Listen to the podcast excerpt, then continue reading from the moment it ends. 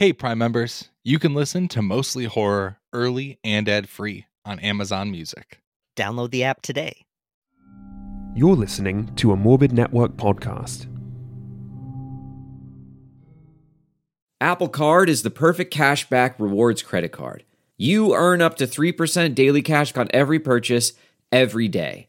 That's 3% on your favorite products at Apple, 2% on all other Apple Card with Apple Pay purchases, and 1% on anything you buy with your titanium Apple Card or virtual card number.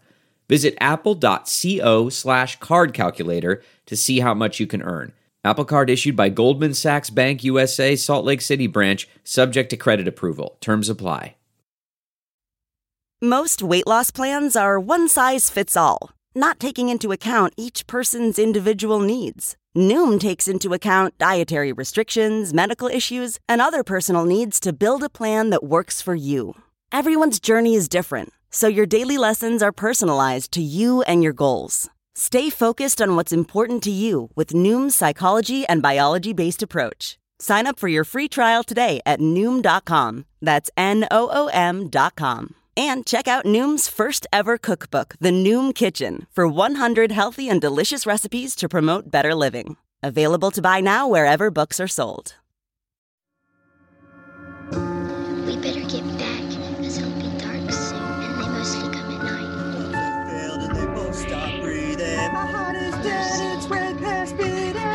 Welcome to Mostly Horror Movie You're Night. scared, you're scared, we're scared of this. I'm Steve. and I'm Sean. Ugh. Sean, why are you so the- excited? dude, dude, who do we talk to, Steve? Let let the people know. We talked to Chris Dudley, who Ugh. is from a What little from? band. what are you from? from a little band uh, you may know called Underoath. Never thought that we'd make it out alive. Bro, listen. Yeah, we we got to talk to Chris and you know, I'm I'm so grateful and so stoked for for everybody that we've talked to on the show. I'm not here to pick favorites. It was really fucking cool to talk to Chris Yeah. today. I've only been a fan since I was in middle school, like 12 years Yeah. old, dude. So uh and we, we had a cool. great conversation. So yeah. yeah uh, chris chris was great um and it's just a great interview uh get a chance to talk um some underoath stuff uh Mm-hmm. we get some cool tidbits about their music video filming dude. uh i mean their their 20 plus year life as a band so far Mhm. and still um, kicking it. and still kicking and horror and a, bunch of good stuff um Mhm. so we have a great conversation. We're not going to take too long in this intro. Um, before we do get to the interview, though, I, I, you know, uh, not to toot my own horn or talk about my own stuff, but I guess why not? Because this is our podcast.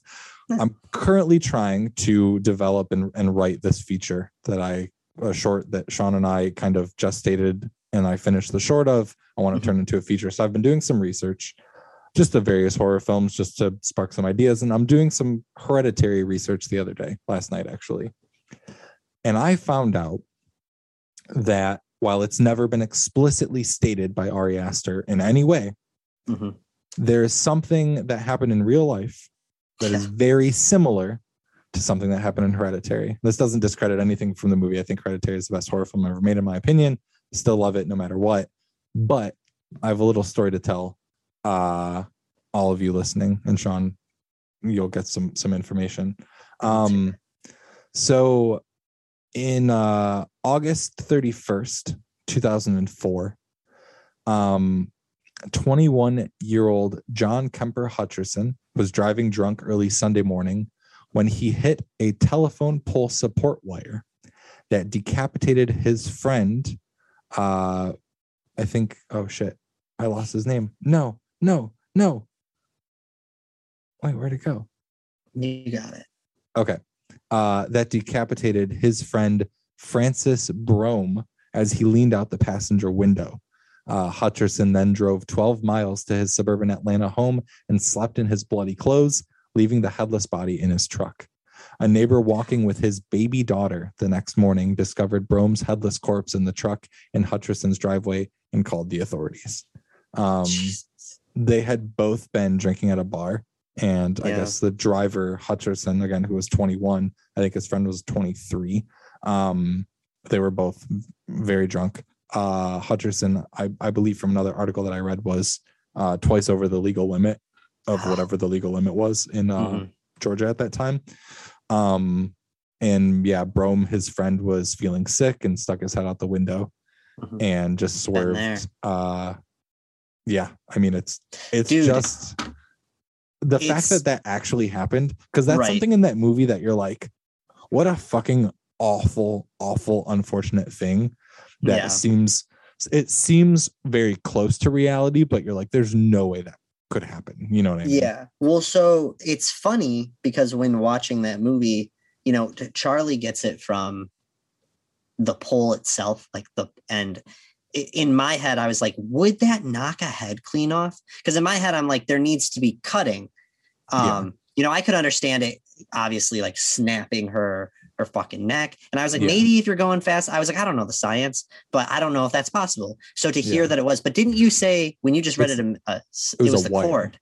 It was See- a wire, yeah. So that, all right, listen, this is a horror podcast, so we're gonna dump, j- jump into some uh, some horror horrific ideas here. But like, do you think like so? Like, just clean cut this guy's head off. Can you fucking like imagine what he experienced? Because he was still, your brain is still gonna be alive. You know, for a second, and like with Charlie, I'm like, Charlie got knocked the fuck out, dude like Yeah. charlie didn't experience shit upon impact but getting your your head cut off instead of like smashed off dude that's I don't. To answer your question, no.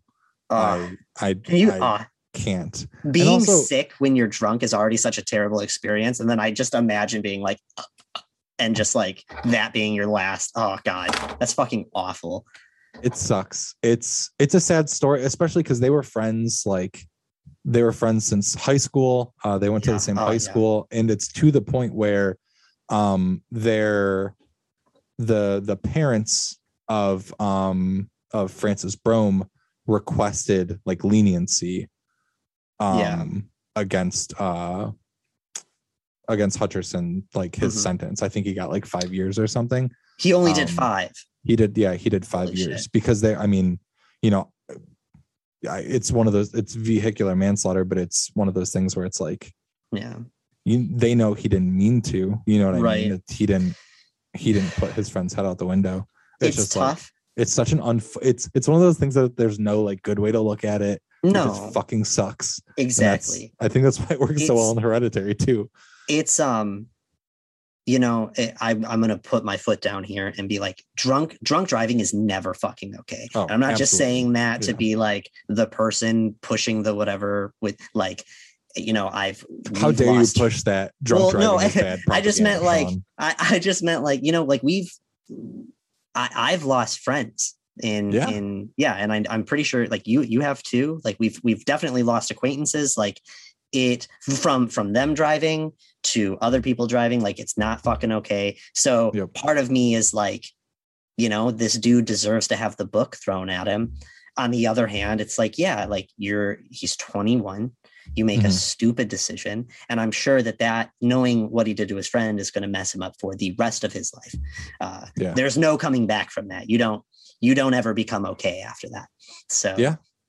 i don't know It's very true. Uh and there's no good like like you said, I mean there's no like there's never a reason for it and No. there's no it's not propaganda or anything like that. That said, random story, uh when my dad was a police officer when he was a um patrol officer, he like went like out like went in went into harm's way to like pull over a drunk driver and and like I remember seeing it all on camera because he won a MAD award for it, like Mothers Against Drunk Driving. I remember Oh. going with him to like the banquet and they like celebrated like a bunch of because of like I- it was it was Yeah. like a guy that had a bunch of shit on his record and whatever, and I just No. remember that happening. But it's it's so it's fuck it's so fucked. yeah yeah no that's that's just crazy but it's also like i mean shit like that to to to leave the actual fucked of that situation behind and, and to talk about the hereditary side of it Mhm. it's interesting like uh, Nightmare on Elm Street happened because Wes Craven saw he saw a weird dude out of his window when he was a kid once in a in a weird hat, and he saw a um like a newspaper or, or a news article about uh, a young kid or like a young Mhm. man who was convinced that if he went to sleep he was going to die and he was having like a lot of sleep issues and his like family and his doctors were telling him he was crazy and he went to sleep and he died and it's like a real thing and like that was a big part like wes just fused these two memories together and a ton of other stuff i'm sure but yeah That's you're gonna look it up yeah that's Oh, not it's- absolutely. yeah as i say i it's it that's like confirmed Yeah. Oh no, I I yeah see it instantly. I Yep. uh yeah, we gotta maybe that's that's a story worth telling, I feel like, if we can break that down into Yeah. an episode. yeah we could definitely talk about that we could we could just go we could have an episode where we talk about like the real life events that true inspired a yeah. ton of horror stories um Yeah. oh dude write it down Yeah. it's been written in my brain. Um, well, listen, uh, yeah, I, I wanted to tell everyone that little story uh, that is possibly behind one of the bigger horror films to come out in the Yeah. past decade. Um, I know you've said a bunch about it, Sean, but any last thoughts before we get to the interview with Chris?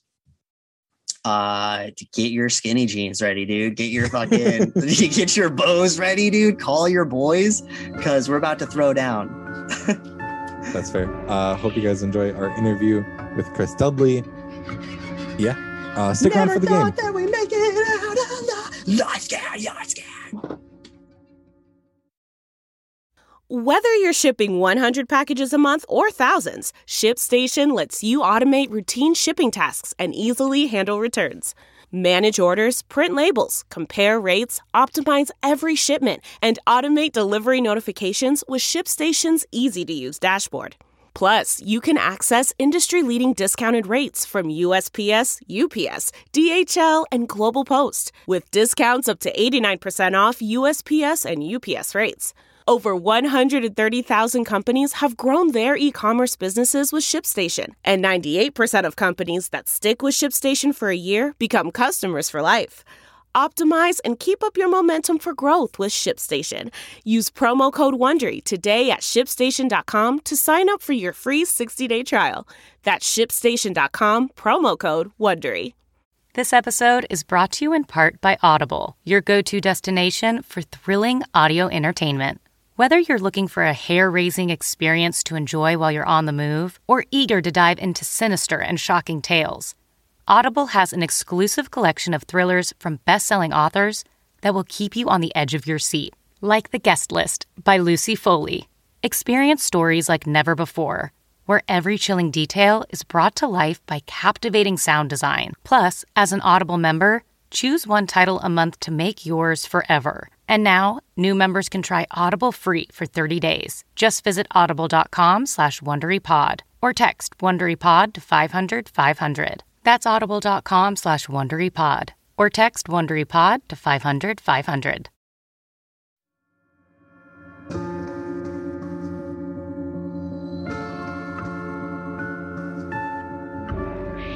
All right, we are joined today by Chris Dudley. Chris is a composer and multi instrumentalist, most known as the keyboardist in the multi Grammy Award nominated band Underoath. After almost two decades and over 1 million albums sold, Chris is also composing music for film, most recently 2021's God's Waiting Room and 2020's Bad Candy. And in addition, about two weeks ago, Underoath's newest album, Voyeurist, is out now. It garnered praise from across the world. We love it as well. Uh, Chris, thank you for being on the podcast today.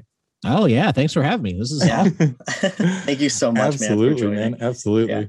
I'm just gonna I'm gonna hit strong and I'm gonna tell you I have been a fan for a long time, dude. So we're very very stoked to have you. I Yeah. love that, I love that you've got the the merch and the whole Dude, the whole nine. I'm That's- here. This is yes. Yep. This I is- just I didn't I didn't mean that. I just This is less less a horror interview, more us being Underoath fans interview. Yeah. Absolutely. we're gonna I- talk about horror, but we're gonna talk Yeah. about Under Oath first. I love uh Steven, I love that you have the ready or not poster back there because I was just talking to my wife the other night.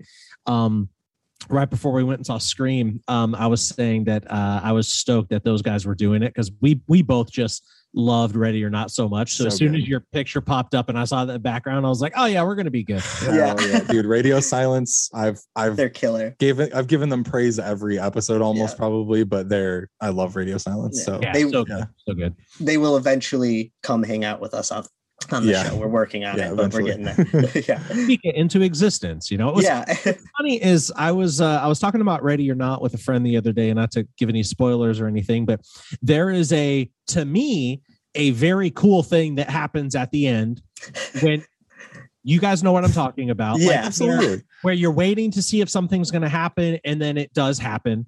yeah. And he was like, "I loved it right up until that point," and I was like, "Are you kidding me?" Yeah. Like, No way. dude. When me and my wife were watching that, we were just like, "Yes, like, Yes. Yes. so sick." Yep. It's Yeah. I Sean, did we see it together? yeah. Yeah. You were sitting Yeah, right next I- to me. I leaned over to Sean and I I said, This is going Yeah. to happen. And, Yes. it- And then boom, it was, immediately. It was perfect. and it is it's it's a i understand uh, i don't agree with but i understand um you know someone thinking that that's a very big turn from the rest of the feel of the movie but it's such a fun way to wrap everything up you know Yeah. i so I, I think you're nitpicking at that point Yeah, yeah, no, it's it's. I thought it was great. It, Yeah. I loved everything about it. So, Hell Yeah. not to diverge too much from Oh, listen, no, about we're me, you know? but um, but yeah, man, I I have loved Underoath for so long. Um, you know, I, I love all your music. Define the Great Line changed my life. I remember being in middle school. I'm not joking. I'm not joking at all. I remember uh, I remember being in middle school watching like MTV music videos in the morning and writing on the walls came came on the TV and it Yeah. just haven't been the same since, man. That's so awesome. Thank you, Yeah. man. I, I appreciate it. Where it's, it's uh, yeah, I don't know. It's for me, it's wild that you know anything that we have done ever has affected anyone in that type of way. Because for us, it's literally just like, oh, like we like to get together and uh, you know, write music as a group, and then we hear stuff like that where it's just like Yeah. oh man this thing was a big deal for me or it helped me or whatever and for us we're just like oh cool like it, it also is good for other people so yeah, no, absolutely. Yeah. Uh huge impact. Um, so speaking of, uh, you know, just for anyone who who may have been living under a rock and and doesn't know about Underoath, uh, do you want to kind of give us like a quick a quick explanation of the band or how you guys got together, like a a short spark note history of the band? the, the yeah the very short of, uh, of it is uh we got together when we were in high school uh decided to start playing music together and then we kind of uh we're we're, we're a i guess what i would call a heavy rock heavy metal band i don't know d- depending on what your what type of genres you like to talk about yeah. Uh, we're, we're a heavy band. Uh, we started playing heavy music when we were in high school, and now we're all uh, late 30s, early 40s, and it's been our career. It's been our only career Yeah. uh, high school, so that's uh, not common, I know, but uh, I'm, I'm thankful that you know we've been able to, you know, make our living and raise our families and all that from just the six of us playing heavy music together, which is wild. So it's it's it's insane. It's It it's really so is. cool. it really is, and it's not lost on me. Like I know that that's not common. So yeah, I'm Yeah. I'm very very happy. it's so great that you got it, it's so rare too like as you know sean and i both as fans of quote unquote heavy music or whatever you want to call it you know the scene um it's so cool to see a band like yours have such crazy longevity. Like sean and i you know er, literally earlier today are talking you know trying to see like like what album is this now? Like oh album nine. And like Yeah. on over over 20 years of a run. Like Yeah, you don't see that at all? So it's very insane. Yeah, it is insane. Like we're we're just in a wild spot, you know, where we we're I, the fact that we're still able to do this. And like you know this far into our career, this new one being the first one that we've actually uh uh, like done all our all on our own um it it seems like we would have done that back in high school but like we were like you know we're this far into our career. We're like hey we should like record our own record and not have a producer Yeah. you know all that stuff so it's uh yeah it, it's it's fun like it, it's been a long time but in a lot of ways it doesn't seem like that like Yeah. you know we all still feel like we're 20 in a lot of ways you know playing music but then you know it's uh i think with the longevity comes you know experience and knowledge and all those things that we're able to carry on and you know do things smart and we think do them well so i'm Yeah, thankful absolutely. overall Absolutely. So with with this this record, Voyeurist, uh, again came out on the 14th, so it's the 25th now. It's been out for a little over a week. What you know, with all these years of experience and all these years creating music, and you know, no no two Underoath albums are alike, but what would you say you've taken most in creating this album, or what do you think people are going to kind of notice specifically from Voyeurist uh, compared to even Erase Me or you know some of the earlier work? Man, uh, I don't know. Like, I, I will say that one thing that we've been hearing a lot is um, this is the record that I wanted you guys to do after fill in the blank. Um, Got you know, after they're only chasing safety, after define the great line, after disambiguation, whatever. Like a lot of people have been saying that sentiment, which uh, to me, I think is is cool. And i think that it's kind of telling that it, this record seems to be like we we never go into writing saying hey let's write a record that sounds like this or let's write a record for this purpose. It's literally just like hey what are we all feeling right now? Like what's making us excited? And we write that.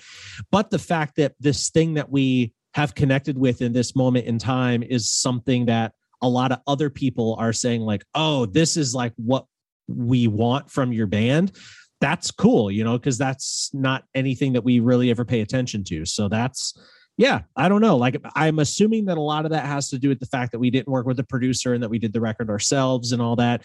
So i think maybe there's just uh a more pure version of us coming through if i had to guess That's Uh, fair. but, but it's always I don't know. It's always weird for band guys to talk about their music because they can get super heady and super Yeah. like you know into it. But uh, I don't know. We we like it and we think it feels really cool, and a lot of other people seem to agree. So that rules. Yeah, no, absolutely. Um, it's wild to hear that you guys kind of just come together and and and feel what everybody else is feeling and just sort of start writing and, and see what happens. At least that's that's kind of what it sounded like you were saying.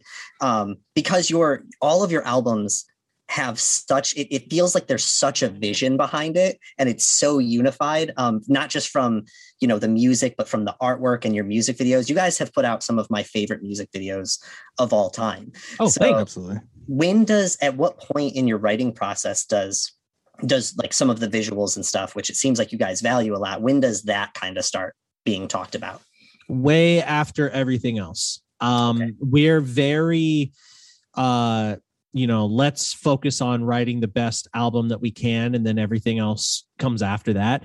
And you know, I'm super thankful because so much of the visuals and the you know the branding and the merchandise and all that stuff, that is all a a direct result of us working with crazy creative people in those fields.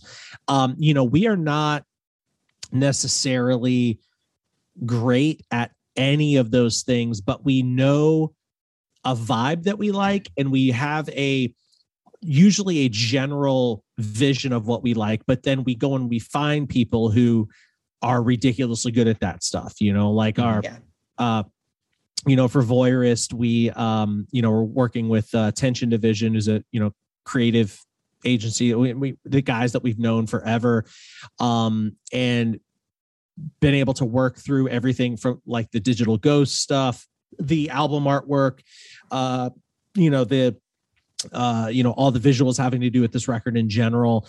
Um and then you you know even if you go back like um when we did uh the album define the great line we we knew that we wanted to uh we wanted to have rad videos and we didn't know exactly how and we found these directors from sweden uh this group uh that call themselves popcore. And uh we were just like we we had seen like i think like two videos that they had done and we were just in love with their style. We're like this is exactly what this record feels like to us.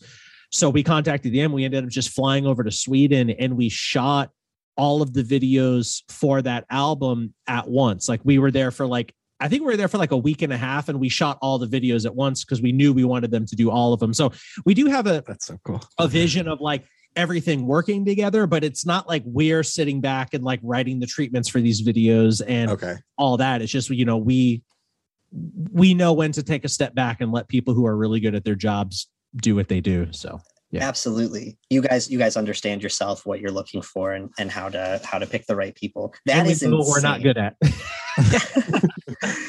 oh man, that is just so yeah that's insane. crazy. That's a cool that's a cool story and tidbit behind recording those.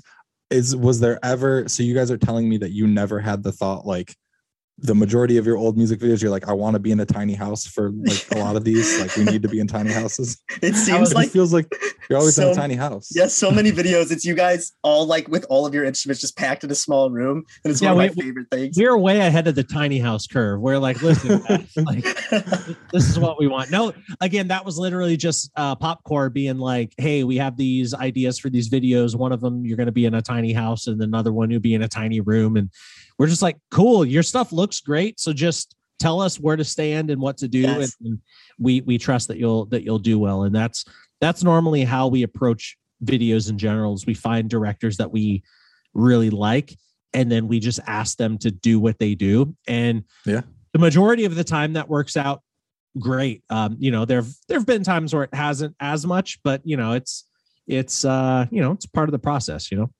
Yeah it's cool because there's there's always a consistent vision like with with uh erase me it was a lot of like data moshing feel and obviously you guys had a specific colors uh color scheme and then um with voyeurist it's very you know glitchy and static and and that sort of vibe as well. Um i i for one if you guys want to go back to doing like 480p you know like like high contrast music videos i'm all for it Sure. I'll, you know What's funny is is my favorite music video treatments are the ones where they say that off the top that the band is not in it. Cause man, no, like nobody wants to look at us. Like I all my whole thing with music videos is it should be uh, a video that works whether or not you care about who the band is. Like some of my Yes. favorite music True. videos of all time don't have a member of the band in them. They're basically just like a director who had a vision for a short film and then they happen to work with a band to bring that about, you know? yeah. um but uh yeah i mean there's just like there's this uh this health uh video i don't know if you guys have seen it with like the, the flamethrower you guys seen that one I don't think so. no it's it's this random video it's it's very odd if you look at it on paper but it just it just works so well like things like that where just a a, a director with a singular vision getting to run wild with what they do that's uh, Yeah. that's yeah my, that's my No, favorite it's it's funny that you say that because I think you guys have that perfect mix with with with your videos where it's you guys and a story. Writing on the walls is one of the ones I immediately jump to. But even when you guys aren't in the videos, um, like too bright to see, too loud to hear is one of my favorite videos that you guys put out, and it's this animated, you know, through this like landscape, uh, and it just has this super super cool art. And I don't I don't know. I I like that video a lot. Um, you know, again, that was uh, you know, that was uh I think that was a Popcore video as well. Um, and yeah, that was one that we are we are thankful that we weren't in it because it would have not looked nearly as cool. I actually have um it's right over there, right off camera. But the, the the whole video for that is like it revolves around this kid that's looking for something. He finds this like this like turny music box thing. I have the Mhm. music box from the video. I use it for like I think I have like fireworks in it right now or something. that's amazing. I, I always keep a a piece of um uh something from our music video sets like every every one i keep a little Yeah. big or small um and that's yeah sitting right over there but i i can't get up because my headphones no, you're As- okay. yeah That's amazing. no that's that's definitely smart to keep all that stuff that's it's a cool little trinket to continue to have too. yeah i'm just overly uh sentimental with things um which is you know probably not the not the greatest thing because i don't have a ton of space to keep it all but Dude. um, You're, Yeah. So right. My room is super dark, but it is filled with stuff. If you can yeah, see, say it's just yeah, I'm it's a mess. things. so, yeah, I've got. I don't know if you guys are like this. I mean, may, maybe you are, Stephen, because I see your poster on the floor. But I've got so much more wall art than I actually have room to to put it on. yeah. Um, oh, you can't see. well, I can see how cluttered it is. I can't. Yeah. Yeah. my my walls are there's no space.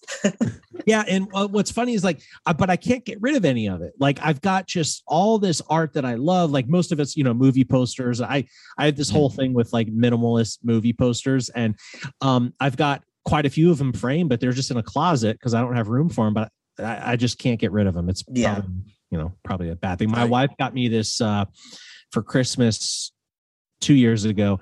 This like amazing like uh, it's like 18 by something framed uh hereditary minimalist poster where it's like the uh it's the uh the treehouse and then like uh the head headless uh uh corpse Annie. like, like Yeah. floats to it and it dude it's it's so sick That sounds so sick. because i got nowhere to put it well Yeah. i guess i could put it right there i there you I, go. You got I some have space. there for something i just haven't Yeah. I, I- can see some of your walls. Means you got work yeah, to do. that's yeah, it's a problem. I I have uh we we both live in New York, used to live in Michigan, and I had a bunch of posters on my walls in Michigan. And coming here, a lot of those posters are now under our couch because they don't fit, and it's Yeah. very sad. And that's why Ready or Ready or Not's on the floor Yeah. i back it for for Yeah. putting it there. Yeah. So I was about to say. Oh, go go ahead, Sean. I was just gonna say he's got a you got really cool mask behind you. It seems like you're Yeah. a bit of a collector. Oh Uh, yeah, uh, I I like masks a lot. I, I have more than this, but I just it, I just need shelf space. Yep. Right. Um, a couple of them are screen used from films that I've worked on. Uh, this one, uh, it's a uh, it's a fencing mask. Basically, if I work on a film and there's a mask involved, I immediately hit the director up. I'm like, "Yo, can I get that?" At? Yes. So that was from a movie I did called Whelm. Mhm. Uh, that one's from a film I did called Bad Candy. yep. Uh, that one I got from a friend uh, who composed a movie called 1031.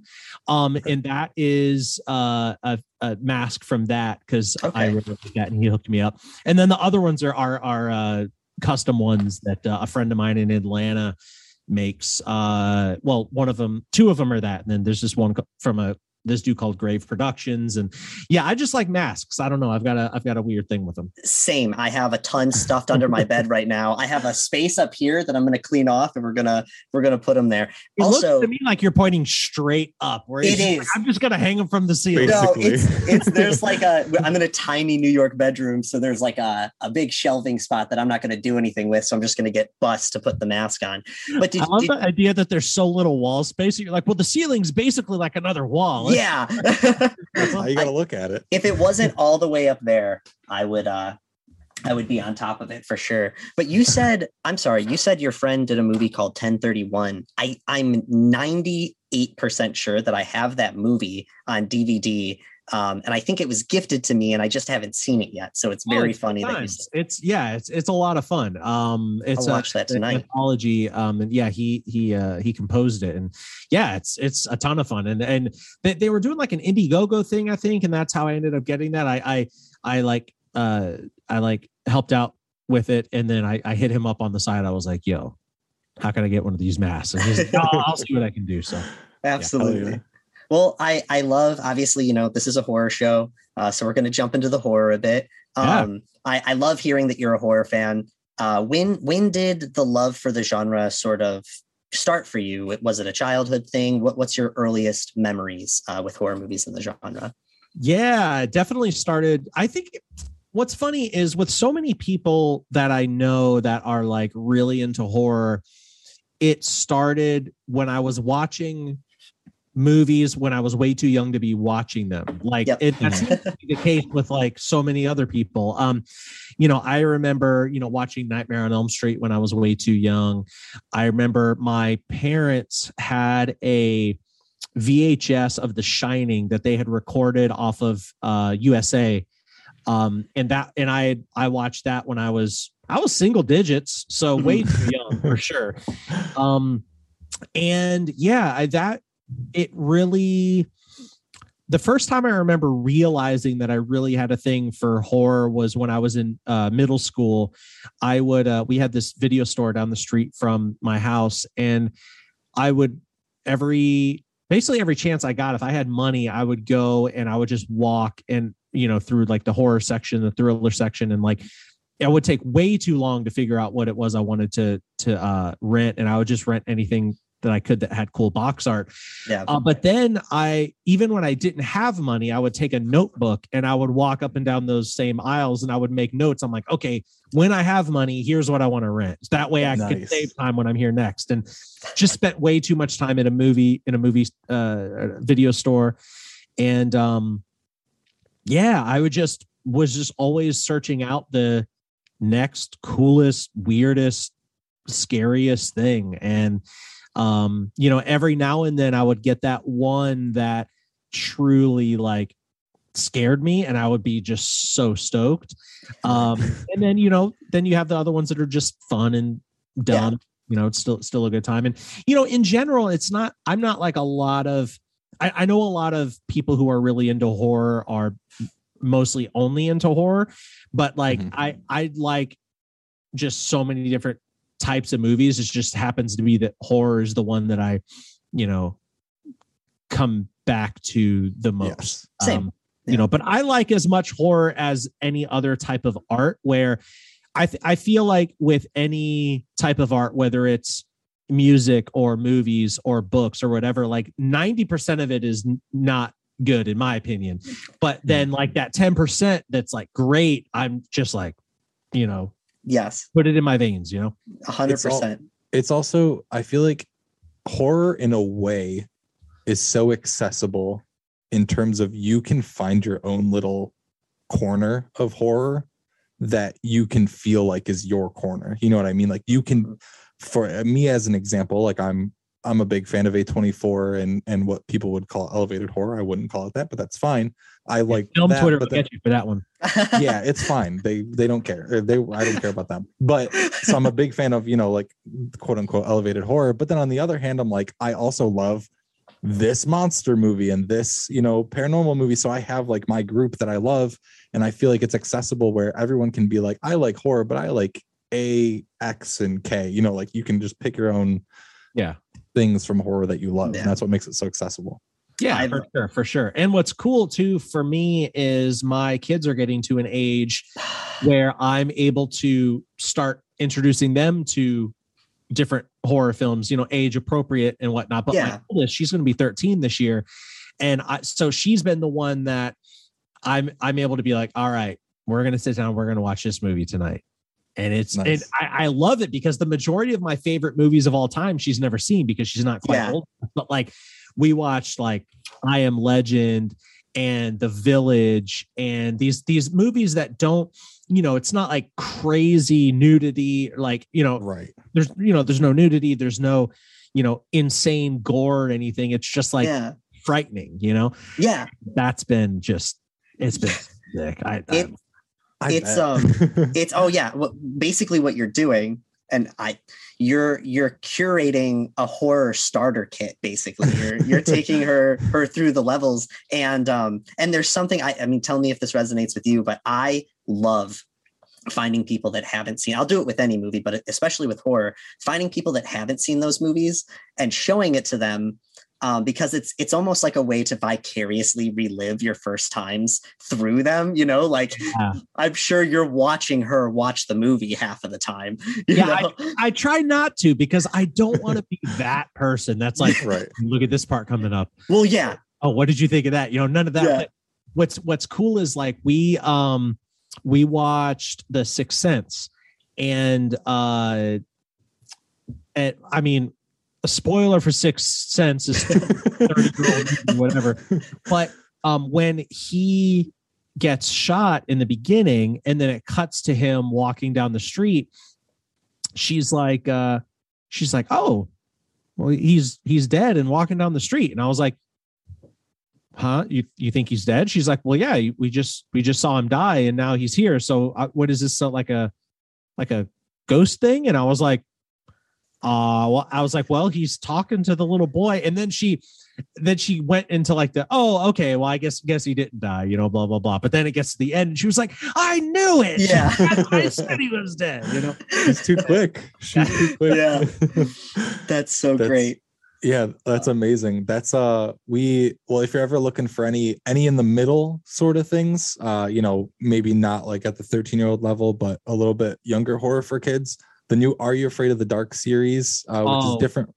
we watched that as a family i loved it Yes. It's really Well, oh, good. uh, i don't have my phone here i have a picture of uh me and my oldest uh halloween of 20 ni- uh 2020 we dressed up as uh he she was the i forget the name of the girl character and i was the the the, the big kid with the watch horror movie shirt like we Yes. made our costumes like that's who we were for halloween that year it was the the sickest That's That is that's so great. good. I wanted We're- to plug them really quick because Sean and I Yeah. just watched it, uh, and it's yeah, we we both enjoyed it a lot. Mhm. Um, as everybody like needs to a watch that like it's it's Yeah. good even if you're not a kid like it's just absolutely fun like yeah it's it's good times. Plus i i loved the original growing up like on, on Yes. saturday nights i would always watch that. So to hear that they were doing that again in general i was like oh even if this is not good i'll still enjoy watching it. And then when it ended up being like way above what i expected i was like oh damn. Okay and the uh the showrunner for that actually did a really cool movie called happily. Have you guys seen that? No. Is Yeah, that so- um I can't remember what his name is for some reason. uh, J- uh Uh, joel mchale yep, I think Yeah. Yeah. So yeah, so the creator slash showrunner of Are You Afraid of the Dark's name's Ben David Grabinski.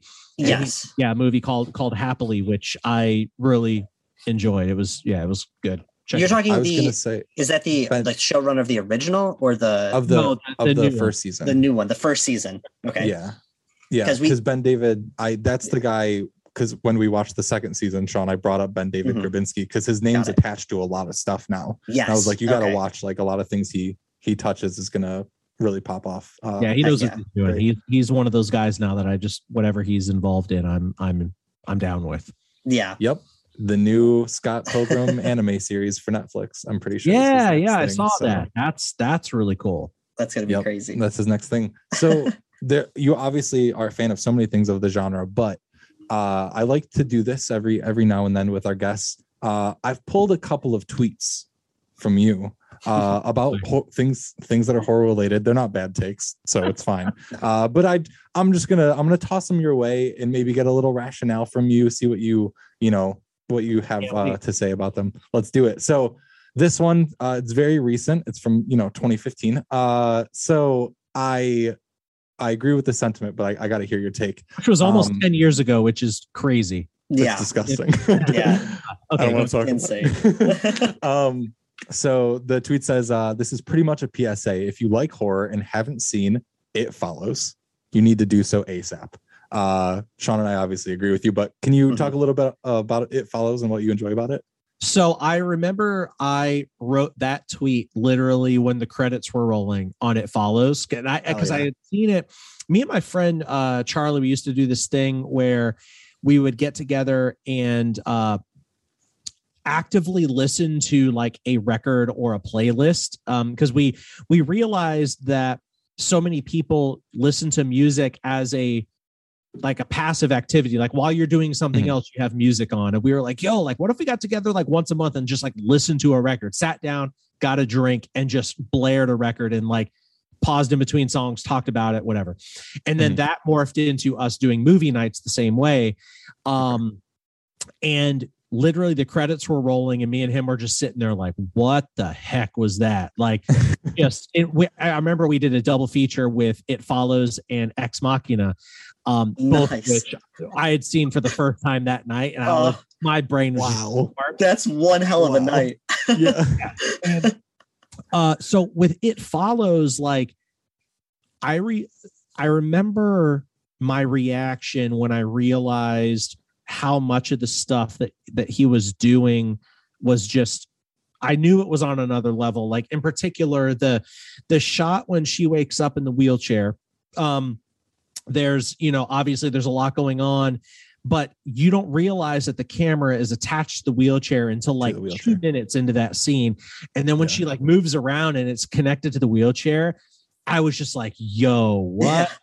I was so stoked on that. The shot of the girl at the beach in the beginning, her Yes. going back the other way, Yeah. the stuff where the camera like com- like keeps turning around slowly, like the the the score is amazing. The the the, the tension is insane. The the rules, I thought the rules were just really cool. I'm a fan Yeah. of that. Like just a very simple rule set that you can follow. Yeah. Um yeah, overall just I love everything about that movie. Yeah, it's it's Absolutely. amazing. We um I we've said it multiple times on the show. I've been saying it for years. I think that the It Follows soundtrack is one of the greatest horror soundtracks to ever come out. And um, we actually were lucky enough to talk with uh, Disasterpeace, who composed the music for It Oh, that's awesome. show. Yeah, so I'm uh, jealous. He's It he's great. He's the man. Yeah. Yeah. Oh, he got killed his it. number probably. Can we just like just bring him I'll in? link. Sure. I'll link you, Yeah. man. Yeah, you're good. No worries. no, It Follows is great. Uh, we've said it before. Local, you know, Michigan horror film and horror filmmaker. So very Yeah. cool. Um, and just fabulous movie. Uh, all right. We'll get a little bit more recent. We'll go 2016, only six years away. Um, and this one I'm very curious about. So you said people think that horror experiences in VR are going to be huge, but I, being a huge horror fan, find them almost too scary to be enjoyable. I I'm- I stand by that. Really? Okay. Yeah, That's- I- yeah. Um, so I love horror movies. I love haunted houses. I love, you know, basically anything horror adjacent. I'm just into. That's just my thing.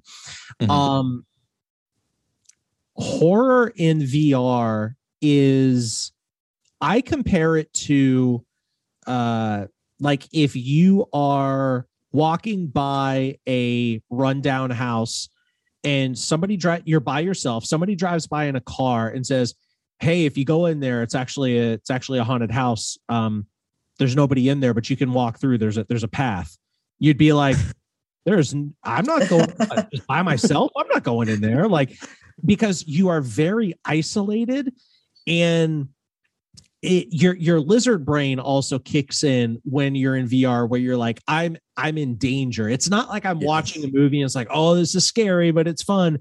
It's like there's a part of your brain in VR that gets turned on. Like if in VR if you're standing at the edge of a building your brain is telling you do not step forward or you will die. Like that your lizard brain kicks in. And it's a very similar thing with with uh horror stuff where you know you are you know you see a monster in the corner like it's not fun to me at that point. I'm like i'm Yeah. i'm taking this off. Like i feel like it, It's a I- lot. I don't like it. I'm not a fan. I I've spent a lot of money on different horror experiences in VR, thinking like, okay, this will be the one that's like cool and fun. But Mhm. I just, as soon as it gets too much, I just I nope out, and that's it. That's fair. That's that It's- absolutely fair. I um it's I haven't gotten to experience a lot of horror VR yet, uh, mainly because I'm broke. But I I it's something that I've been really excited about for a long time, kind of like what you were talking about earlier, you know, always looking for the next scariest thing.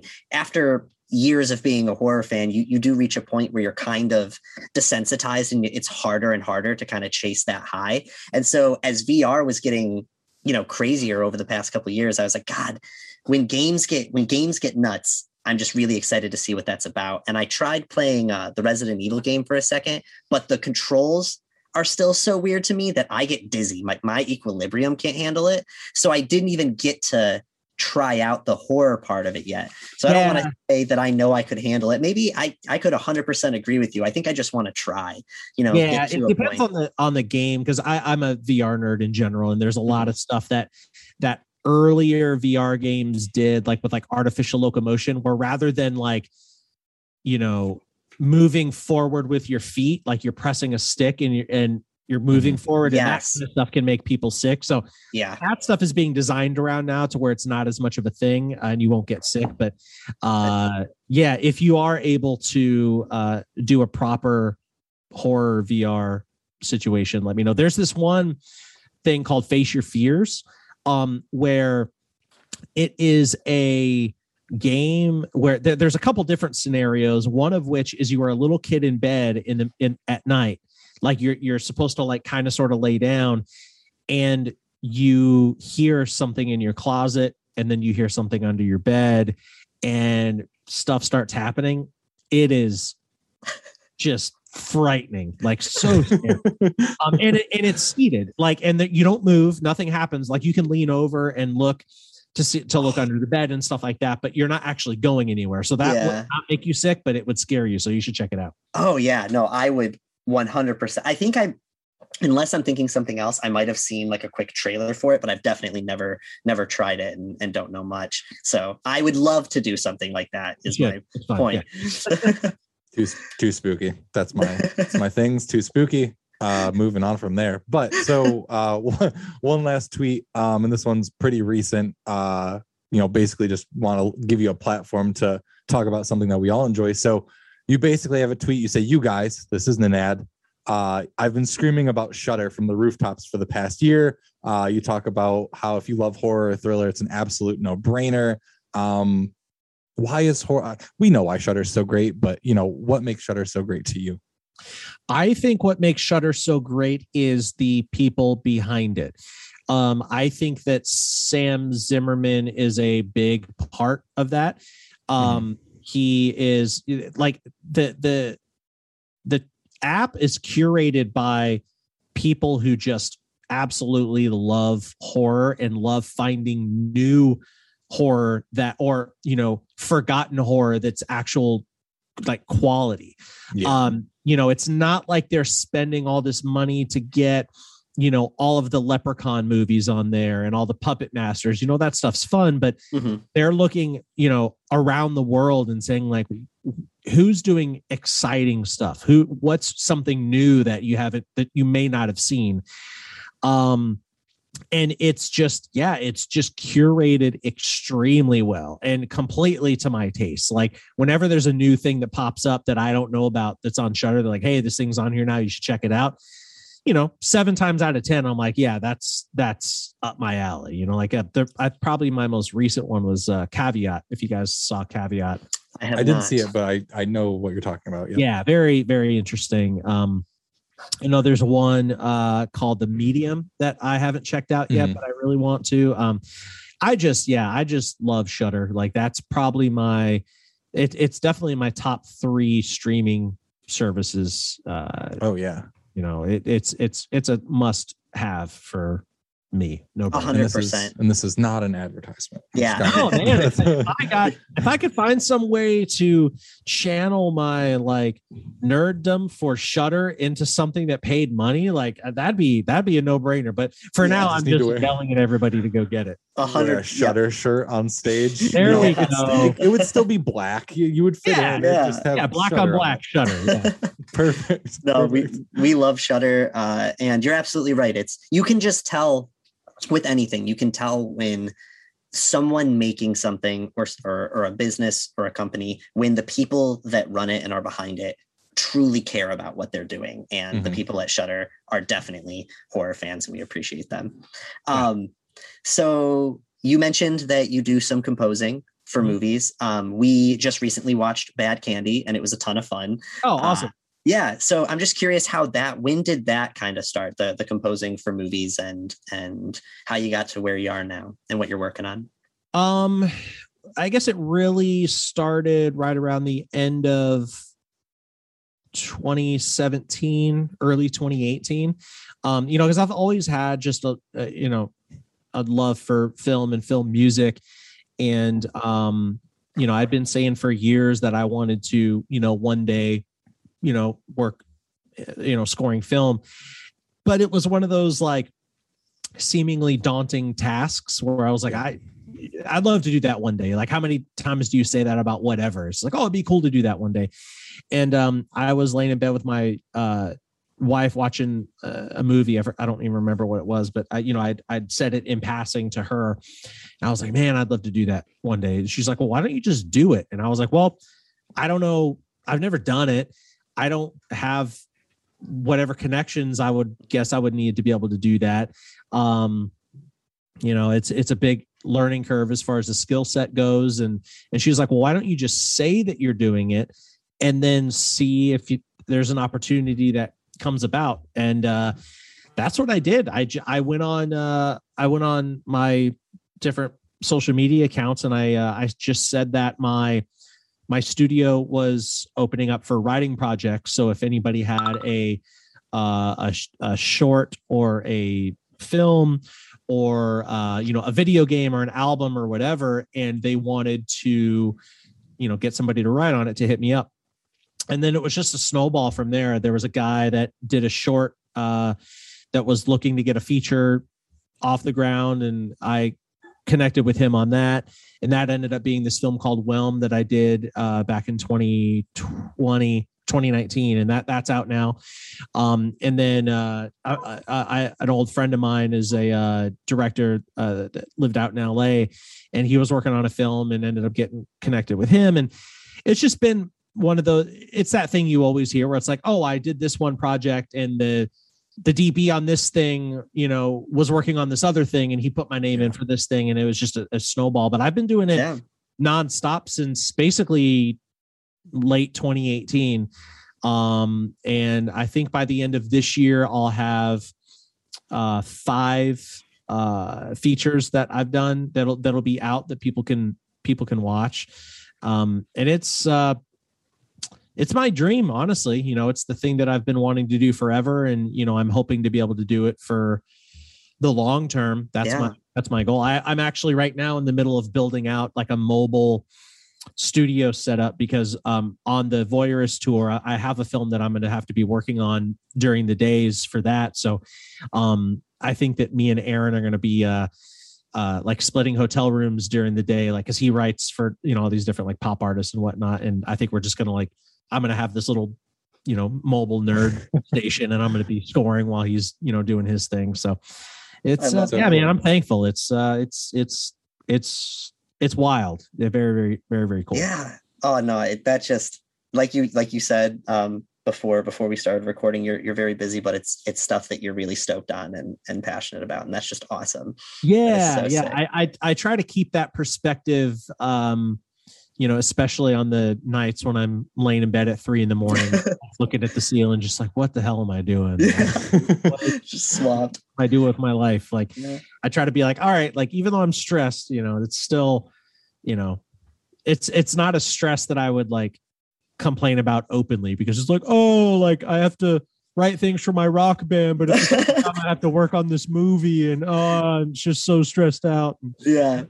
Even though I am. I just Yeah. I have to vocalize it. No, there are there are worse problems. creative creative work is work and creative stress is stress and yeah are there um are there any albums or not albums uh soundtracks from from movies or particularly horror movies that like really inspire you or, or are some of your absolute favorites Oh geez.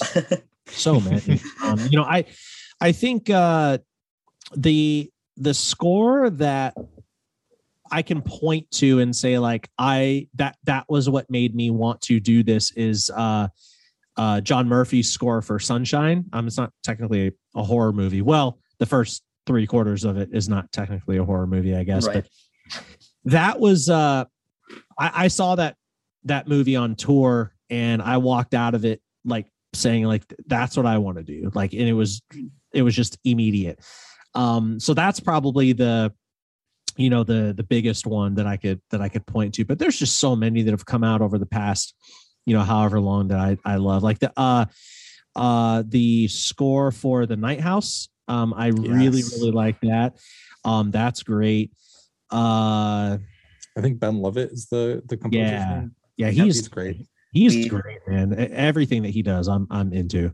Yep, we had a the pleasure of talking with uh director David David, Bruckner. Bruckner, from Yeah. that as well. That movie was awesome. Dude, I that's probably my favorite movie that came out this well last last year.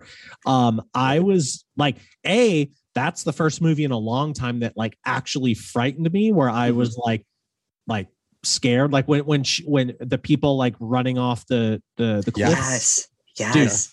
Haunting. scared the hell out of me and like I didn't know anything about that movie going in.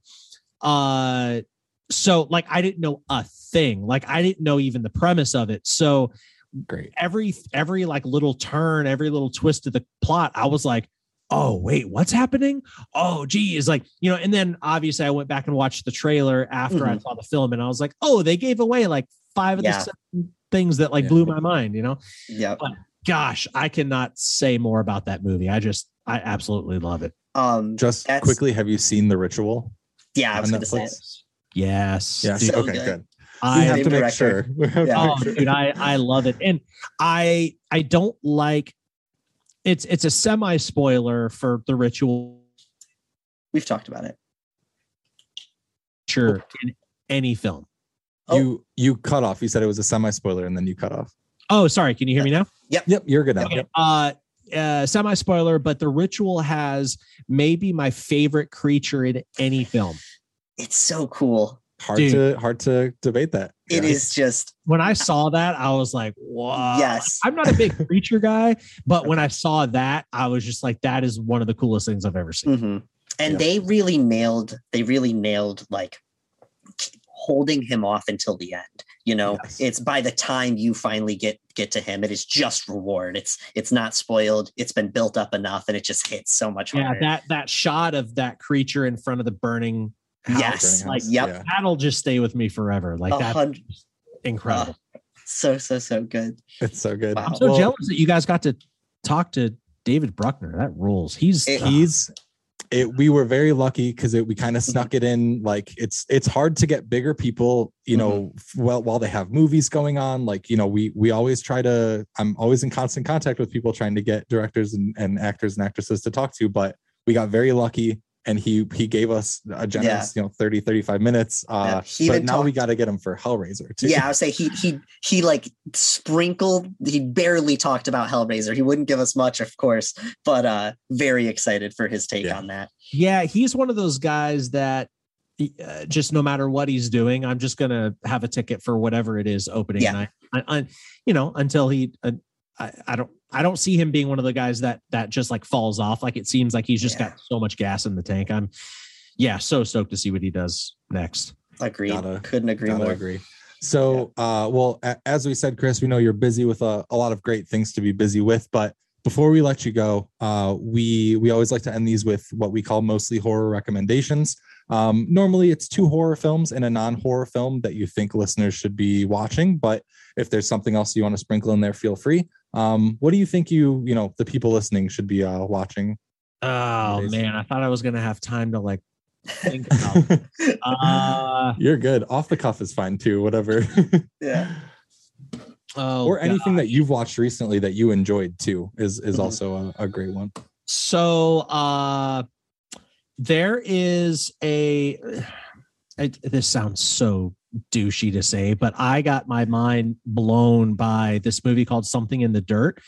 Um it just played Sundance? Sundance. Yeah. Yeah. And uh it's uh Aaron Moorhead and Justin Benson who did The Endless and Synchronic. Um and it's it's just so good. It's not technically a horror film, but it's it's very very good. Um, I really like Archive 81 on Netflix. Uh, Yep. that that's really really cool. Um, also, uh, Aaron Moorhead and Justin Benson directed uh, a couple episodes of that. Uh, funny enough. Nice. Um, gosh, uh, what else? trying to think what other movies I've seen lately. haven't been able to watch a ton. Anything you've sense. been you've been listening to, we can kind of throw a curveball with, you know, maybe Mhm. an album that you've been jamming lately that's not Uh, voyeurist. Oh yeah, there's this this album called Voyeur. Yeah. you guys should Um, totally check it out. So uh, I really like the new Code Orange stuff. Um, what Oh. they're yeah, what they're doing is is really really cool. Um, the uh, uh, uh, Thom Yorke and Jonny Greenwood have a side project called The Smile that is very interesting. Um, uh, yeah, I, I really like that. Um, Hell yeah. yeah so all all all kinds of uh cool stuff and uh this band called frontierer i've been uh jamming then Frontier. yeah Okay. and uh and another one sorry uh Nope. You're fine. uh converge just did an album with uh Chelsea Wolfe, and that Oh. is very interesting. So Okay. I've been Yeah. checking that out.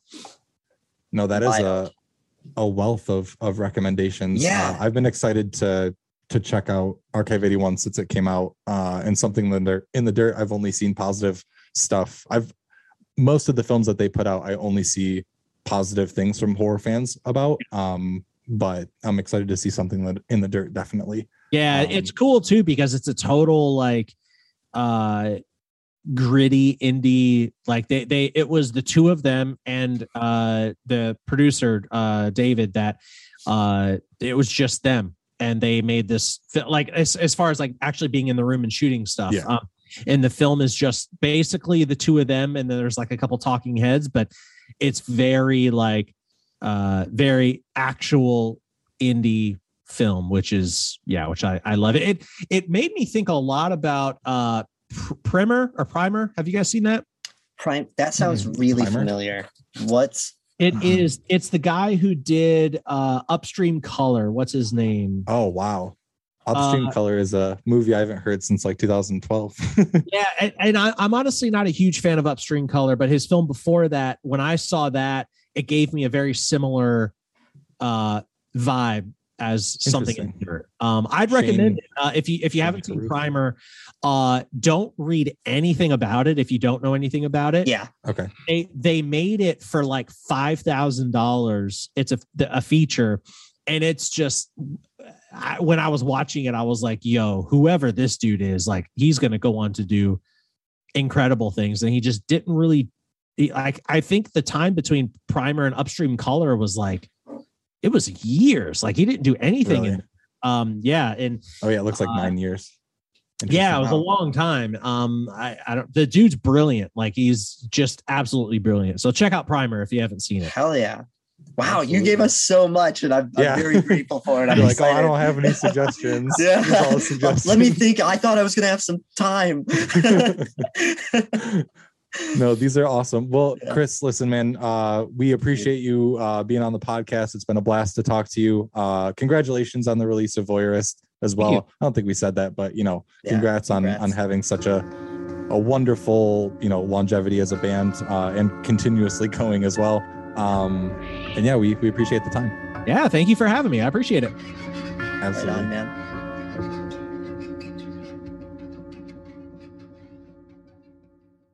Whether you hydrate to live or live to hydrate, Liquid IV quenches your thirst faster than water alone. With three times the electrolytes of the leading sports drink, plus eight vitamins and nutrients for everyday wellness, all in a single sugar free stick. Liquid IV is perfect for daily use before a workout, when you feel run down, after a long night out, or on long flights. Basically, anytime you need a pick me up, however you hydrate. Grab your Liquid IV Hydration Multiplier sugar free in bulk nationwide at Costco or get 20% off your first order when you go to liquidiv.com and use code WONDERY at checkout. That's 20% off your first order when you shop Better Hydration today using promo code WONDERY at liquidiv.com. Are you guys coming for Loathe and Code Orange? You better be. Oh, is that Oh, in no, May? I, I will not be. Why? Uh, yeah, I think I'm not gonna go to early New York to see that. You, you come and you see your friends, and you just happen to see. Well, maybe, but it just all it's maybe I'll come to New York in May. All right, well, do it.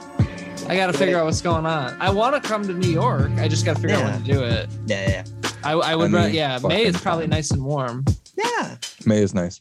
I'm not going fucking anywhere where it's also cold until it's like warm again. No, it gets warmer here before, um, like Michigan. Yeah, it does. Yeah. Did you They're guys see? Yeah, the sixth of May. Did you guys see the emo's not dead cruise thing? Everybody's talking about the when we were young, whatever. But I'm you hear- sorry, what? Dude. Oh no, I didn't see that. That's cool. Oh my! Listen, listen, listen, listen. Emo's not dead cruise.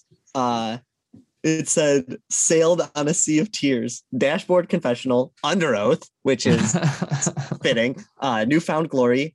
Um, Thursday, Plain White T's, Silverstein, Hawthorne Heights, William Ryan Key, He's formerly vocalist of of- Yellowcard. oh, Oh, okay, Yeah. yeah. Uh, Cassadee. Pope.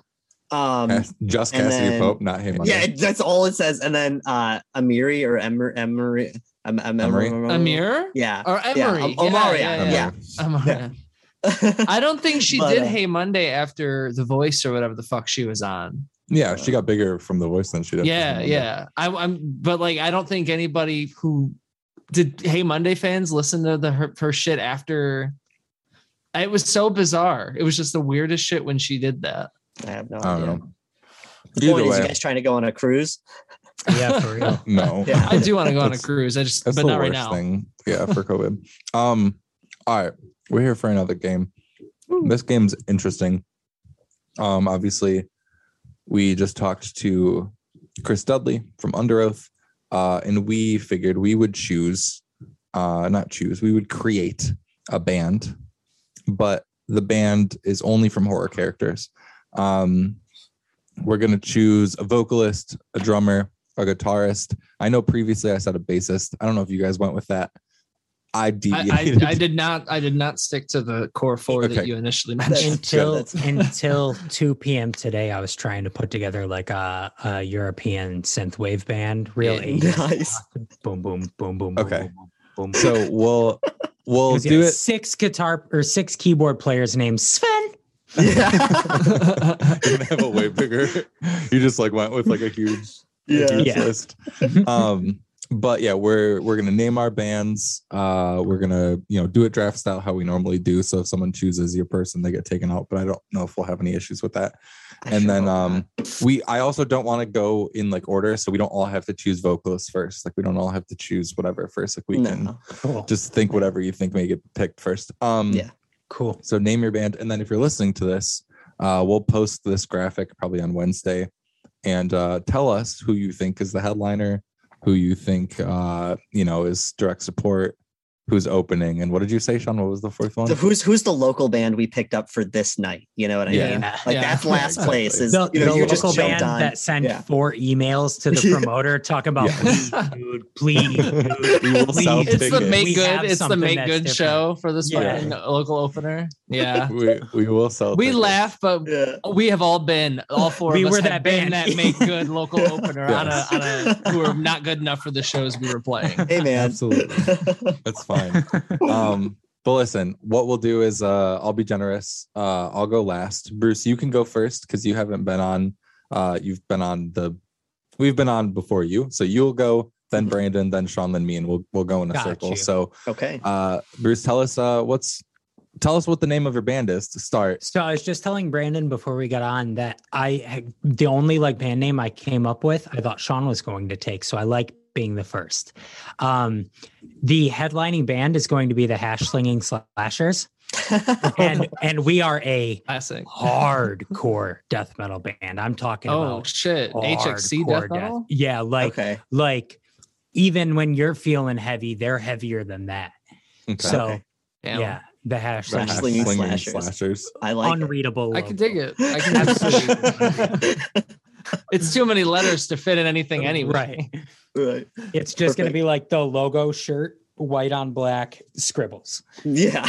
Just I want to see if there's like a a deathcore band name um creator Hash that I can slinging put that into. Oh yeah. I feel like I played around with one of those in like Miss Breen's class in middle school or something. Like I don't think I don't think that's new territory at all. if if your logo doesn't look like the blackout uh, tattoo work, you know what I'm talking about, where they just Yeah. like drill. They have four Brutal dudes, Black just, yeah, where they just drill into you. It's like four giant ball dudes just on your fucking back. Yeah, Yeah, that's then- a then that's a story. It's supposed exactly to look it. like it's supposed to look like tree fucking roots, and that's it. yeah. Just Yeah, tree roots. basically. and that's Yeah. the logo. Um, Bruce, who's the first person that you're you're getting for your band? Um, the first person is going to be my vocalist. I know we said we could stray from the path, but oh, um, but I'm doing leather. I'm doing a very primal leather face, a lot of grunts, a lot of um, but but very very specifically like every cool vocalist he's got to have a cool mic stand. So it's going to be like a dead body on the butcher hooks like how he hangs them up. Yeah and then yeah real real grunty. Oh my god, that's He's the good. type of vocalist That's that really just goes, good. Oh, and then Yeah. the, the song starts. walks out, swings a chainsaw into the crowd like an open water bottle, doesn't care about the repercussions. yeah, just straight Ronnie Radke's it, dude. Like, Right. Doesn't Yeah. doesn't give a shit. Oh my god. That's, That's real great. nice. I like that a lot. He's got to bring out the chainsaw though. That has Mhm. to be part of the show. Obviously. Oh, Obviously. yeah. Yeah, Well, I You're feel like- like there's it's going to be involved in some breakdowns, like you know, Yeah. like hundred percent. Very zombie EP esque. yeah, Yeah, very exactly. Yeah, exactly. That's a good one. All right, that's a really Yeah. good one. Solid Yeah. Um, That's a little bit too well. hard coming out the gate. I will say that, but I respect Aw, it. dude, Bose immediately. yeah. Yeah. I like how you're like, oh yeah, I headlining. did a, Everybody's I got to build up to the massacre at the end. I did a synthwave band, and then vocalist Leatherface. Oh, I totally forgot it was synthwave. I totally thought this was death it's metal. not. It's just Yeah. it was funny that you said that. Yeah. Um. All right, Brandon. What's your what's the first person that you're picking? Oh, my first person is also going to be my vocalist. Uh, Okay. I am. I I want to. I guess I could open with the band name. Basically, the band name is Pages because it's about what's inside, not about the covers. All right. So keep that. That's and it's kind of like a fusion jazz prog mixture with some deep ass vocals. You know what I mean? Okay. Like SZA Fucking vocals on top Dan. of like Steely jazz fusion Yeah. prog. Yeah, with a little bit of Fleetwood Mac mixed in there. So we got He's like, you ever heard of Share Boys? You ever? so coming out the gate um it's his project it's it's his passion project uh on lead vocals your your your front person is the babadook uh that's got to be the obvious choice um the stage presence is undeniable i mean Yeah. even if it's just presence that's kind of what it's all about and also the gay icon does not hurt when it comes to advertising to be No. completely honest with you Yeah. Mhm. so I think he's great. I think the Babadook Yeah. is a great uh, an option for the front man. Um, Yeah. Is it a is it a hindrance that he only says one word? You know, there was a band. It's funny you say that because I thought about that. I genuinely was like, does the Babadook say anything? There was a band called Caninus, I'm pretty sure at one Yeah. time. They were Yeah. a death metal band. They were fronted by two, I think they were pit bulls. Um, so the band just recorded the two pit bulls barking. Uh, Is this and they real? would use the yes, 150%. Yes. And like Uh, sometimes they'd run it through a sampler and like get get the legitimate like arf arf arf arf arf Yeah. Yeah. that you would hear in like a, the goosebumps. and like the when they would do blast beats it'd be like "Grrr." like it would be it would be really really cool uh so if that can happen i was like hey we can make one word work for anything yeah. Yeah. No, that's fair. I'll- I I'm with God that. damn it. Damn. Pages did a seven- what's inside. They did a seven inch split with cattle decapitation. that makes Caninus sense. did. Yeah. Amazing. That's I don't know if. I've actually heard the music, but I've heard the story about Caninus I'm several gonna times. It's I'm gonna look them up as soon as we're done Hell because yeah. that's ridiculous. I'm sure it's been played for me at some point. All right, Okay. Sean, are you going with the vocalist too? Um, I'm not. I'm not. I'm Alright. gonna hold out for him because I'm worried about uh, about uh, my lead guitarist getting picked up. So, uh, so my band is called uh, the Things That Were, and it's gonna be very like it's we're gonna be like we are the things that were, and then the crowd is gonna call and shall be again, and and it's gonna be nuts every show. i just you fucking i only hear separate ways by journey really, dude. yeah It's well, the cool someday love will find you that's that's all i fucking hear with that that's that's so good though i love it um, wait do you hear my vocalist. But uh, all right, so on lead guitar, we got Pyramid Head, and he's really following the the Buckethead sort of like, you know, he's he doesn't say a fucking word. The the ladies love him. All right, dude, we're talking just panties on stage, just nonstop, and he just he doesn't even look at anybody. He just He's just Jake doing it. It. No, no one listening is gonna get that, but he just this is all he does and just rips the entire show. Bro, Um, what if so he's yeah. listening to this, like driving to a mundane job, and he's like, oh no way "Fuck." Sorry, Jake. If you want to talk about it, we've you've been an inside joke in a very positive light for years. Okay. but um, but yeah, so uh the things that were in Pyramid Head. And I'm I'm gonna give you uh more of an idea of the sound as we go but i can tell you they they really they don't feel they're not stuck you know they're willing to experiment they got a, a panic uh a panic sort of um spirit when it comes to being willing to sound different from song to song so Cool. uh yeah Okay, that's a good. Pyra- Pyramid Head and one. Leatherface are both like very intimidating people to think of being in a band Mhm. on stage. So that that's It's- perfect. it's- Mhm. It's funny because George Corpse Grinder Fisher from Cannibal Corpse is not far off from Leatherface. That's that's exactly as far as stature is 1000%. concerned. Yeah. He's like six 1000%. something big, big guy. yeah no Oh. neck, no fucking none. oh yeah. It's just a muscle. He looks like his neck's just a fucking thick pork tenderloin, and he just spins that shit at a thousand miles an hour on stage. It's so funny. I I forgot to add Pyramid Head basically just put strings on his giant sword like that's and just plugged it into something. Yeah. Cool. So all right, cool. No, that's that's perfect. Um, all right, hell yeah. Uh, so my band, I don't really know what type of music. Uh, I think I mean they're so they're female fronted, but they're a female fronted Okay. hardcore band. Uh, the type of music that it's not like it's just like yelling. It's like eh, you know angry yelling, but a lot of mosh calls, a lot of like Yeah. mosh calls all day. Um, okay. They're called the Hellophone Poles. Uh, it's like the telephone pole, but with Yeah, hell I in got front of it. it. Yeah, so it's the Hellophone Poles. Um, and uh, my lead, I was proud of it. My lead vocalist uh, is gonna be Regan from The Exorcist. Um, That's a good choice. she has she has a lot of wild possessed, has a lot of great energy. Uh, yeah. can scream her ass off and also has Yeah. great mosh calls like stick your cock up her ass, you motherfucking worthless cocksucker. And your Yeah. mother sucks cocks in hell. And Yeah. you're gonna die up there. I like It's the all- idea of like yeah. in black stage spotlight on her. She's like, watch Yeah. this. Head spins the second it comes back around. Ting. Dun, dun, dun, dun, dun. Yes. Yeah. Yeah. This Lots so hard. Oh yeah. it's she- all it, it almost it. is like it almost verges on like those like uh uh what is it called like those insane clown posse bands they're hardcore bands Twisted. like the clown core like that kind of Oh, crazy yeah. psycho core stuff Yeah, Like, but dude, shit, no, maybe. she she would be.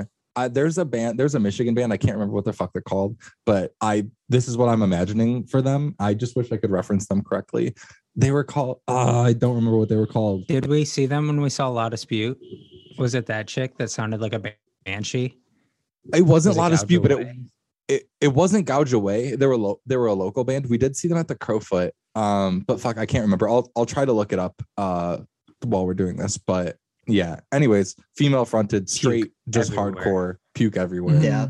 Um, And But yeah. well, also I feel like so I feel like Regan would have have a beautiful singing voice, like that would just come out and you'd be like, oh my god. And then out of nowhere, she would scream and yell with six different voices at the same Yes. time. She would sound like the Yeah. chick from Ice Peak. Very cold. There you go. Very, yeah. very good singer, but Yeah. very cold. And then obviously- Right. And then just puke on the audience. yeah, 100%. I just don't uh I don't see her singing at all for this. Uh just okay. I the type of band would not sing at all. It's the each song's about a minute long. Uh it Yes. just makes you want to punch your toddler you. brother. I saw some um, beauty is in the eye of the beholder. Like- oh yeah no, okay. straight hardcore. Fair. Um Fair, fair, all right, fair. so that's that's my choice. Uh Bruce, who are you who are you taking next? uh I guess I won't do guitar next. Um I'm gonna do Otis Driftwood on the bass. He's greasy as hell. He's not Yeah. afraid to put on corpse paint. He is lanky, bro. He's gonna be way up here, bass way down here, and just dude. bruce he's stood gonna, completely up from his chair Yeah. He's gonna smell like down shit. to the floor and did Yeah. the splits in He bass smells length. so bad. the knees. Yeah, Oh, his bass is whoa. I don't think he tuned it all to her. I, I really don't. it's missing like two strings. Yeah, he smells like Well, he- shit. He looks like shit, but I mean, he plays the right notes sometimes. He only plays the top string, so you don't need any other Right. string. Right. It doesn't it doesn't matter. so the Um, low strings technically steve I can't whatever, that's what I meant. I can't find this fucking band. It's gonna kill me. I don't know. We'll figure it out. Um Good pick, Bruce. I know the lead vocalist name, but I don't want to say it out loud because I'm not friends with them on Facebook, but you are. Uh, but I need Sean find out. I am. yeah, find out who what this person's band was called. I can't see. You're gonna have to send. Yeah, it doesn't help me, man. Oh, No, Oh, uh, uh, I know what you're talking about. you're friends with um, her on Facebook. We'll cut this yeah. part up, but you're friends with her on Facebook. Find out what band she was in because she's the vocalist of the band and like literally the the thing I'm thinking of. I don't know if I can find it in, into into in time. Um, Damn it, it's fine. It's whatever. We'll figure it out. I'll see if I can find it. All right, Brandon, who's your next? choice? Okay. So I'm gonna go with my drummer next, and it's definitely a curveball. So I went with, and Sean and I, we we we have some neurons that are reaching each other from long distance here. I went with the armless man from the Silent Hill movie. Okay.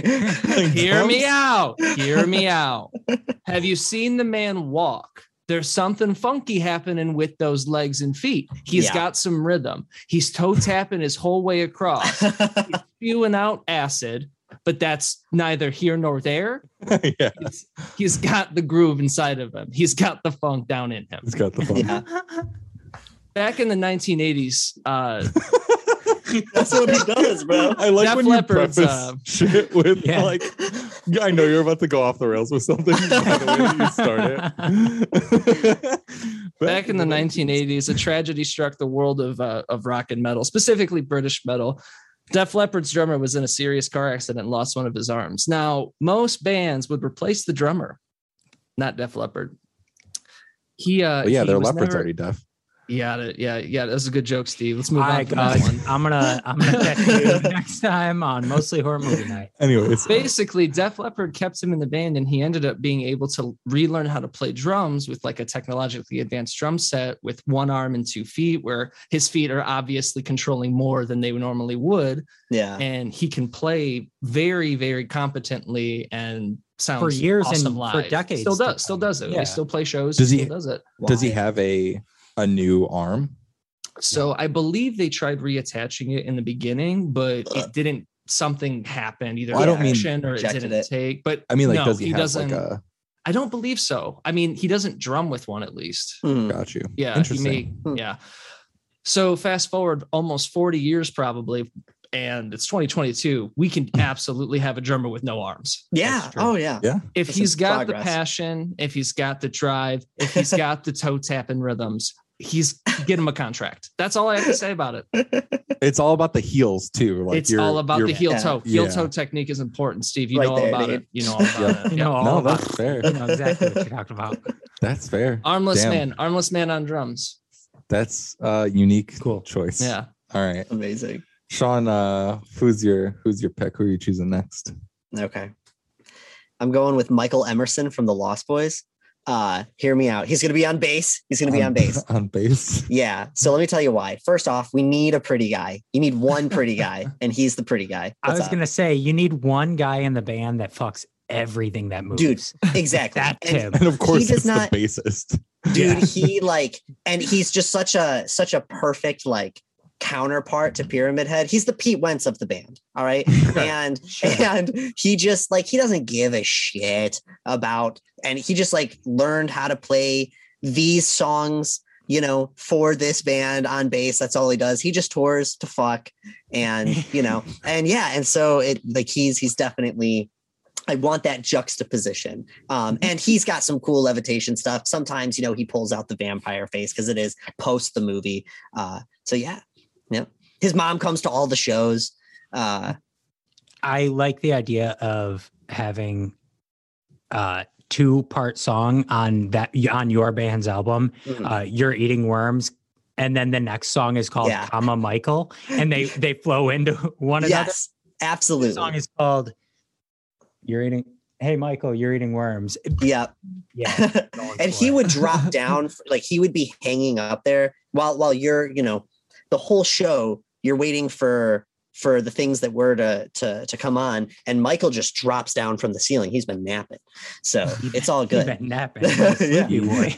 Ben napping. So Um, Michael, all That's that's a good one. I like that That's a good one. thank you. I'm still trying to think of this band's name to compare it to. Uh, for some reason, the band name Short Leash jumps out at me.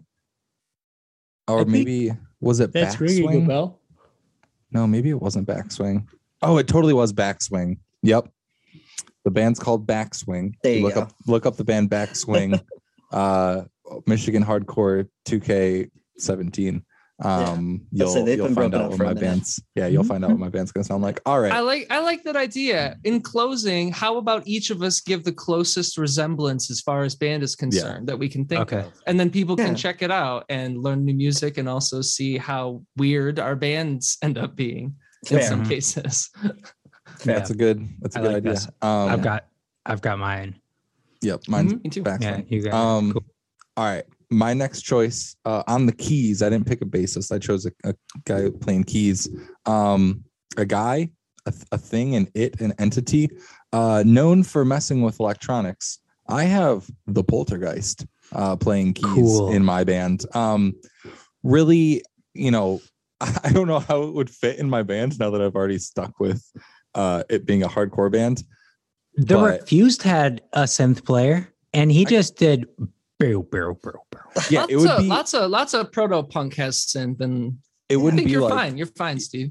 yeah, it wouldn't be like really heavy like corgi synth. I think because it's the Mhm. poltergeist, it would be like even like theremin vibes, you know, just like weird noises and shit going all throughout everything. Yeah. Um kind of glitchy. Is that thing yes, breaking? no, he's doing that glitchy. on purpose. Well, Yep. they should set up. They should set up like you know have the the crew come out and set up a bunch of keyboards and electronic like equipment, yeah. and then roll out a thing of TVs behind Yes. it that you know that, and he just reaches through different arms like Well, he doesn't even need to play thing. Like the I think the TVs would be just for show. But okay, he would yeah. be able to also control like the stage presence and the Yeah. uh, fucking things that are playing on the TVs. yeah he's keyboardist also- programmer yeah Yeah, he does all the electronic He's in the whole. shit. He's in the Got whole it. system. Yeah. Yeah. He's pretty much infallible unless you.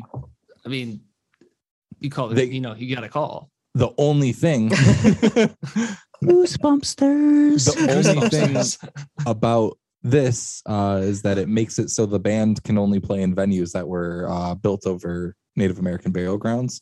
Um, so it kind Ah. of limits, you know, like how Kid Rock Yeah. isn't playing at places that require to be vaccinated. You know, Yeah, my band, kinda. you can't can only play in a, a few yeah spots. Aren't- so Whoa, well, that's actually kind of smart. You talking about hardcore bands? Hardcore bands don't make any money almost ever. but wait, wait. But Indian burial grounds, casinos on top of them. Casinos pay for residencies. You guys are touring hard, but you're touring like the casinos, right the bingo halls, yes three nights in a row. We'll be here all week. that's, mean, that's I'm smart. I didn't even think of that. yeah you're It's. I'm a- sure- it's a thought. I'm sure the VFWs are kind of itching for some. Uh, Oh yeah. Yeah, Some. VFWs, Yeah. bingo halls, God, they need, casinos. they need to fill out that space, man. That's just empty space. That's a that's a good idea. empty space. I'm bummed that we never play. I've never played at a VFW hall. I feel like that's like a rite of passage for like, like played at anything akin to one. no, just a skate skate rink. It's just mostly yeah. We played a Skate skate rink. rink and just it's always just like dumpy the venues. shitty and school. bar. Some An good abandoned venues, school. Yeah, That's the coolest one. I think. yeah. The played- coolest one's yeah, Fest for when we played in no, Well, I I was was actually about House of thinking Vans. House of Oh, House of Vans, that too. Yeah. Play yeah. that to them. Damn. We Yeah, were, 'cause cool, we were a- cool for about six hours one day. Everyone, no big deal. Go listen that had to a really cool skate park. Yeah. No, it was so sick. All right. Uh Yeah. Bruce, the hash slinging slashers. You gonna tell us about your drummer or your guitarist? Uh, I'm gonna go with. Oh, I guess they're they're both cool. I'm gonna go with Bughuul guitar, Slipknot. Oh my god! yeah, it's come Mick on. Thomson. It's just Yeah, Mick we're Thomson. Yeah, circle you head bangs, dude. dude. Fuck yeah. Every, grunts and circle headbangs. Otis is just getting sweat and grease and mud everywhere. It's fire. the idea of them just in, specific look. Yeah. in perfect. While Leatherface is just, like. Oh, yeah, the lifeless body on the butcher hooks is just twitching the whole Yes. show. Dude, this is great. Oh my Wow. god. I went, I went death metal. Yeah. Yeah. Clearly. They literally, it's just Cannibal Corpse. This is- like this all is- that I yeah. imagine. This is merging Dethklok, sketch comedy, Cannibal Bruce. Corpse. This is Yeah. almost good material. We almost Yeah. need to trademark this. In, in Somebody time. send this to Brendan Small. We should get Metalocalypse back together. God. smart, Ah, smart. That's very good. Damn, Love him it. and Otis match up so perfectly. yeah, they Yeah. Do. think Shit. Oh, all right, Brandon. What do you got next? Okay, so next for me is my keys player. I got a keys player.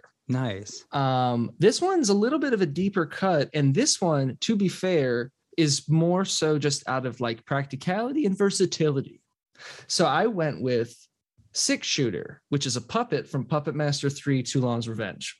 Uh, it's a made for TV Puppet Master, but he's a cowboy. He's got six hands, he's got six arms, Yeah. he shoots six guns. I got him playing three different keyboards. I can have Yeah. him doing three different types of instruments at the same time. No fucking problem. Dude, Yeah. he looks cool too. Yeah, he fills shooter? out. He's gonna fill out all those spots. I, I, I I'm very he's got confident in that- his abilities. He's got that jawline and that chin. Women are gonna swoon. Mhm. What uh Space Ghost uh Zoltar? Is that who who hangs out with Space Ghost? Who's uh who's the bug that hangs out with Space Ghost? Do you any of you Brak and what's the other one? Yeah, the either Um, way, he I, I'm shocked I don't know this, but the circle like piano table that he has. Yeah. Zol- is it Zorak? Is Zorak. oh, I said Brak, Zoltar. yeah. Zoltan. Zoltar. Zol, Zoltar is the Zoltar. is the one you put the money in. It's the magic ball. yeah, the- there you go. Mhm. Yeah, fuck. All right. Well, either way, that like round key table, that's what you need, and you need like six of them, and then other whatever's around. That's how you do it. It's That's brilliant. smart. I don't exactly like. what it needs to be. I don't like six shooters mustache very much, but it's Why? okay.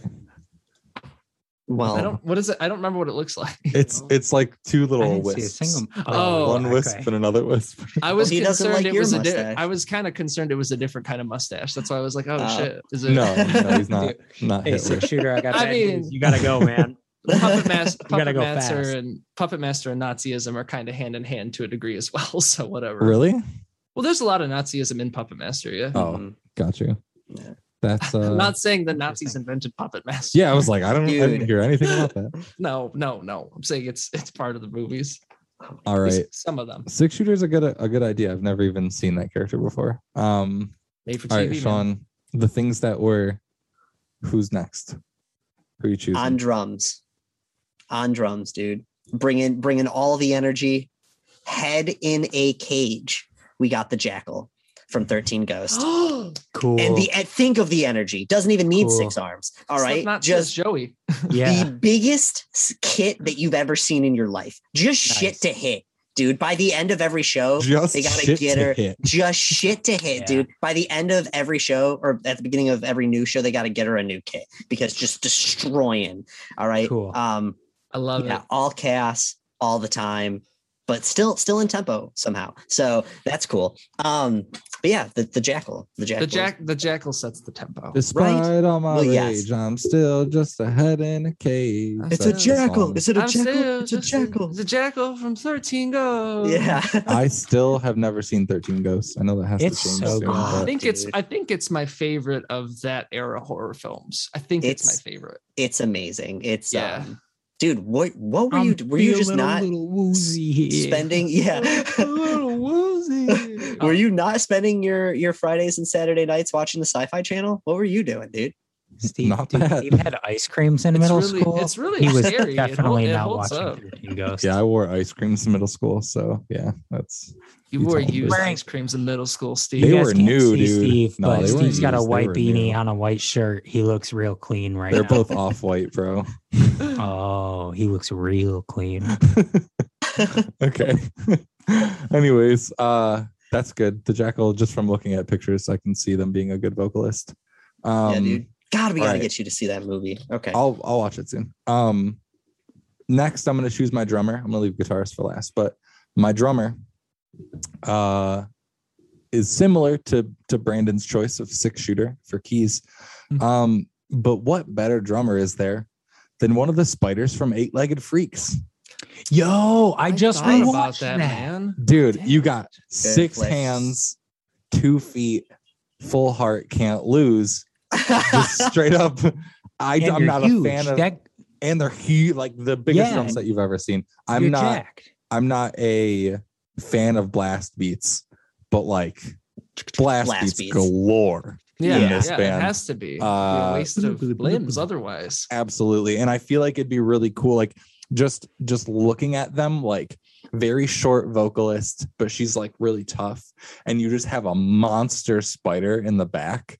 Yeah. uh, as well as a, uh, the visage of a of a poltergeist, and then the other person that I'll choose. Just visually, I think my band looks cool. Um, Yeah. But yeah, that was I was trying to think of things that had multiple hands, and I didn't know if six That's did, fair. so- I Play- considered playing it. at tempos like six thousand. Yeah, Yeah. literally whatever you want. Uh, The only thing is when they're headlining, uh, you just have a you know people have their their drum set already set up but covered, and so their drum set's just like taking up the entire stage, but Yeah. still Every- covered. Yeah. Um, so all the openers, you know, all, all your bands are pissed that you don't have they like play on the move around. floor of those sets. yeah, exactly. It's just the way that it has to go. But yeah, so one Love of the spiders from Eight Legged Freaks. Um, all right, Bruce. What's your next I like- choice? Um, so this works out because uh it's the third band we're now talking about in a row with a big ass drum kit. We're talking about versatility. And we're Mhm. also talking about wokeness. My band's touring with Brandon's band, the Babadook's best boyfriend. I got Pennywise. Pennywise on the drums, dude. He is versatile. He's versatile. Oh yeah. And it's gonna he's gonna come out tutu and all doing his little dance, and you're gonna get creeped out. It's good, dude. He's gonna get in your head before they even start. I see big That's red great. balloons just being bounced across the yeah. crowd. Dude, Just- like a beach ball at a Nickelback show. yeah. And then they pop and then they coat everybody in actual human blood. yes, Right. of Yes. course. Of but also course. Pennywise can turn into other things too. Like, wasn't Mhm. there a spider Pennywise too? So that's Yeah. versatile. What He's he's got, saying. dude, he's got uh, range. yeah. I couldn't All- think of a way to say versatile. No, All again. all the range. That's yeah, good. right. no, pretty that's good. perfect. That's the Uh, hash slinging slashers.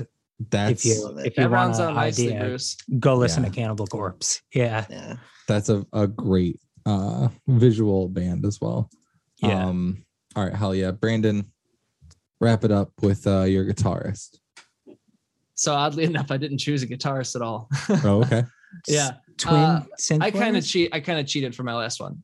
So I went with uh, Bob Summerfield from 1998's Psycho, the Gus Van Sant Psycho. Who's Bob Summerfield? Doesn't matter. Who plays Bob Summerfield? Flea from the Red Hot Chili Peppers. Okay. So- I'm hoping by some chance a tenth of that man's skill is transferred through acting. yeah uh, just just being a thespian alone just the the the the, the, the connection to between actor and and and person Yeah. Cool. Oh my Um, god. Cool. because if i can get that in there that puzzle piece makes us millionaires so Yeah. i'm all for it pages the book is closed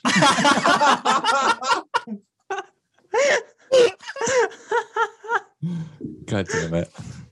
Ugh. That's, re- I, that's really I good. thought about trying this. I was like, do I know any horror characters that are actually like musicians? But Dude, I didn't. Ozzy is in like the Like third so many. Leprechaun or something. Like yeah.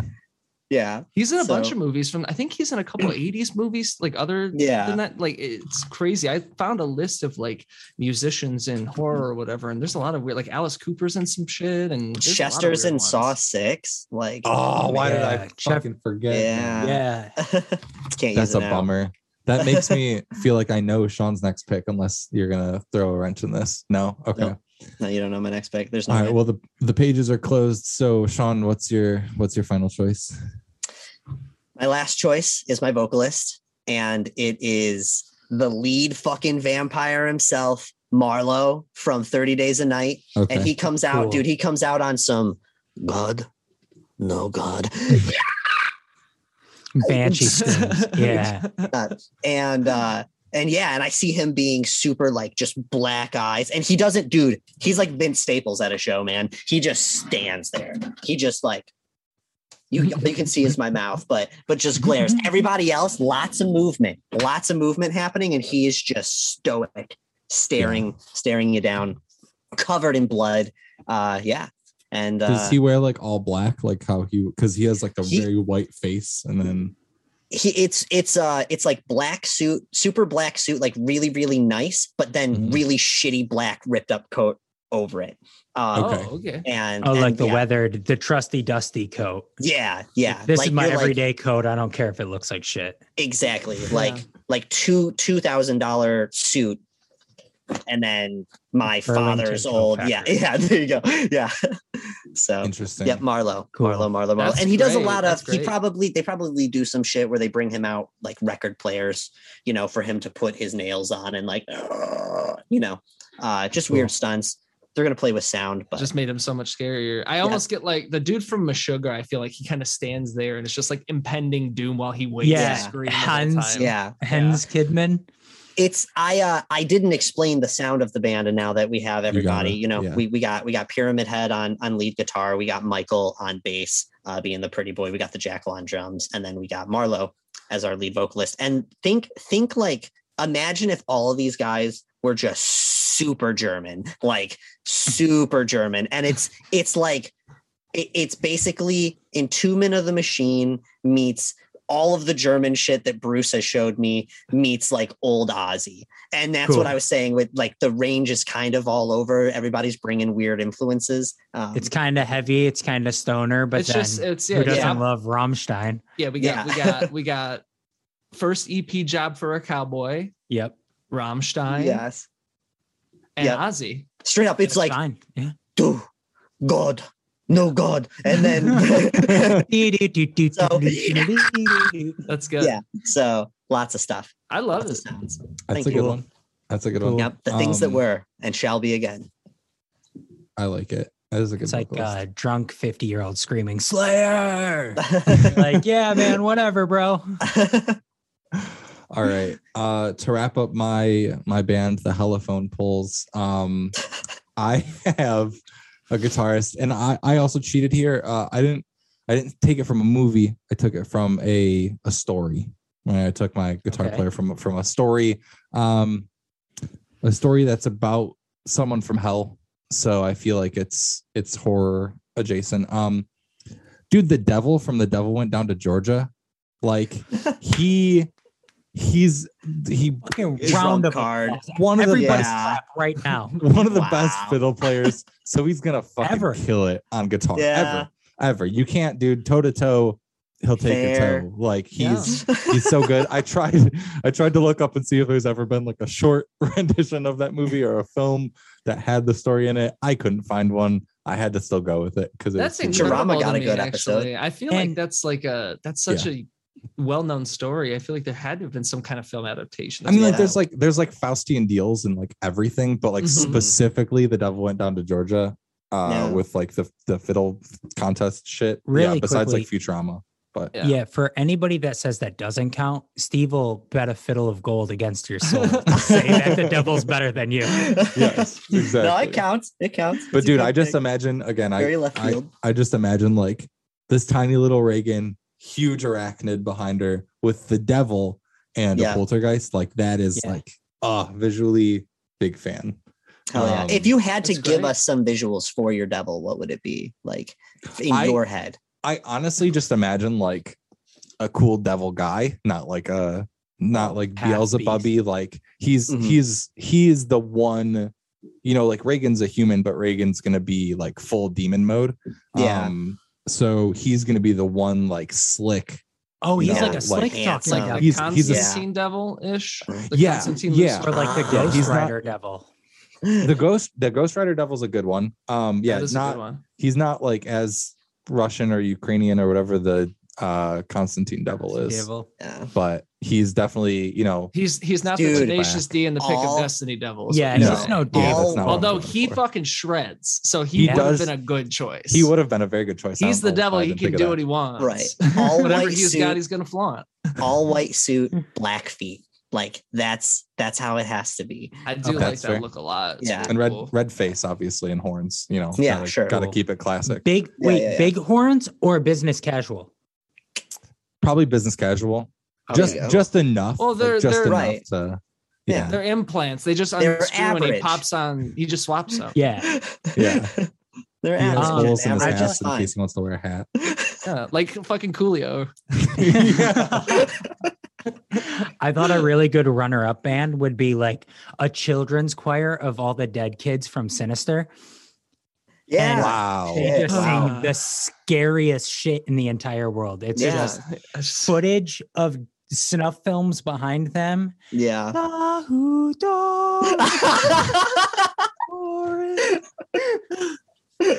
Just who's okay. I like oh my that. god. That's really good. So Wow. to recap, we have uh the holophone pulls with Regan on vocals, um this a spider from Eight Legged Freaks on drums, the devil from the devil went down to Georgia on guitar, and the poltergeist um just handling all the electronics. Uh we have Pages, Brandon's band, with the Babadook on vocals, the armless man from the Silent Hill movie on drums, Bob Summerfield, who's played by Flea uh, from the Red Hot Chili Peppers on bass, and Six Shooter from Puppet Master 3 on keys. He's got six Uh, arms. Yeah. He's got six arms. Yeah, and the band sounds basically a Oh, yeah. combination of SZA with this Japanese band I listen to called Gesu no Kiwami Otome. Uh, they're the best Um, band. yeah. They really are the best. Okay. band. If you just type G E S U space N O, you'll probably find them in Google. Yeah. Perfect. And then go on a deep dive. Yeah, Yeah. phenomenal band. yeah, I was about to type out what you were saying, and I didn't. I typed in guess you. So that's good. Um, and then Bruce, uh, Bruce had the hash slinging slashers who sound like Cannibal Corpse with the vocalist Leatherface, uh, Pennywise on the drums, Bughuul on guitar, and Otis Driftwood on bass. A lot of wind banging. Except just- for Pennywise's hair is just like a floating marshmallow, man. Because he's just just going at it. It's just wow. Marshmallow. Yeah. Well, look up Pennywise's hair. He can't circle headbang. It's just No, Can you put one of those bobbing in uh, place. Can you put one of those hats that Neil Peart would wear on Pennywise? Oh yeah, like, like one of those goofy, like I don't know Yeah. what they are, but like, like, a bill-less cap. yeah, it's like Amazing. a, yeah, some kind of billless cap he would wear. Yeah, it's good. I don't want to imagine that. Um, It's good. and then Sean's uh, band, the things that were. What do, what do they sound like again, Sean? they sound like uh like like old German. Bruce, what's what do you call that? Like that, you know what I'm talking about. That that And like industrial metal, like Yeah, German like- industrial. yes, there you go. German industrial metal. Uh like a German industrial take on Entombment of the Machine and Yeah. um yeah. Job for a and uh or Job for a Cowboy, yeah. And uh who else did I say? Oh, uh like old Like like, old Ozzy, yeah. Yeah, okay. They they're not Alright. afraid to get low and slow sometimes. Yeah, they're That's where the it's Ozzy comes in. Lots of weird sounds happening Mm-hmm. from track to track and from from uh just in the middle of the song. Yeah, I like this. Yeah. We have uh we have Marlowe from 30 Days of Night on vocals, the Jackal from 13 Ghosts on drums, Pyramid Head playing his big sword thing as a guitar, and Michael Emerson from the Lost Boys on bass. Looking pretty. Um, again, if you're listening to this, please tell us who the headliner is and just who isn't headlining. I think whoever headliner is just wins. That's good for me. Mhm. Um, but if you want to sort these one through four, that's fine as well. Um, any last thoughts, boys? I like these bands. Oh, I like these bands. Let's take like this shit these on bands. tour, dude. yeah. I think the scariest Take us thing. on the the the fucking the emo cruise. Let's do Yeah. Hell yeah. I think the I'm down. scariest thing is a children's choir of those creepy ass kids. Yeah. You should have really just is. done I mean, that's like, just number absolutely one. horrifying. First Think time. children's choir. Number Yeah. two, same children's choir. Children's choir. More kids. Just building your choir. Talk about Dahu That's a good Um, fifth option there, Steve. Just Yeah. only a children's choir made up of the dead kids from Sinister. Yeah, it. that's the fifth option. Yeah. If they're headlining, then we all we all eat tonight. That's fine. Um, as always, if you're listening to this, thanks for listening. Follow us on Twitter at Mostly Horror and on Instagram at Mostly Horror Movie Night. Send us a DM, a, a tweet, an email, and we'll see you next week. Goodbye.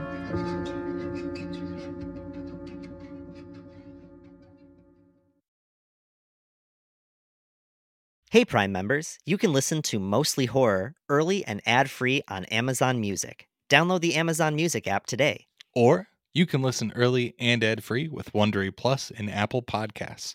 Before you go, tell us about yourself by completing a short survey at wondery.com/survey. Look around. You can find cars like these on AutoTrader. New cars, used cars, electric cars, maybe even flying cars. Okay, no flying cars, but as soon as they get invented, they'll be on AutoTrader. Just you wait. AutoTrader.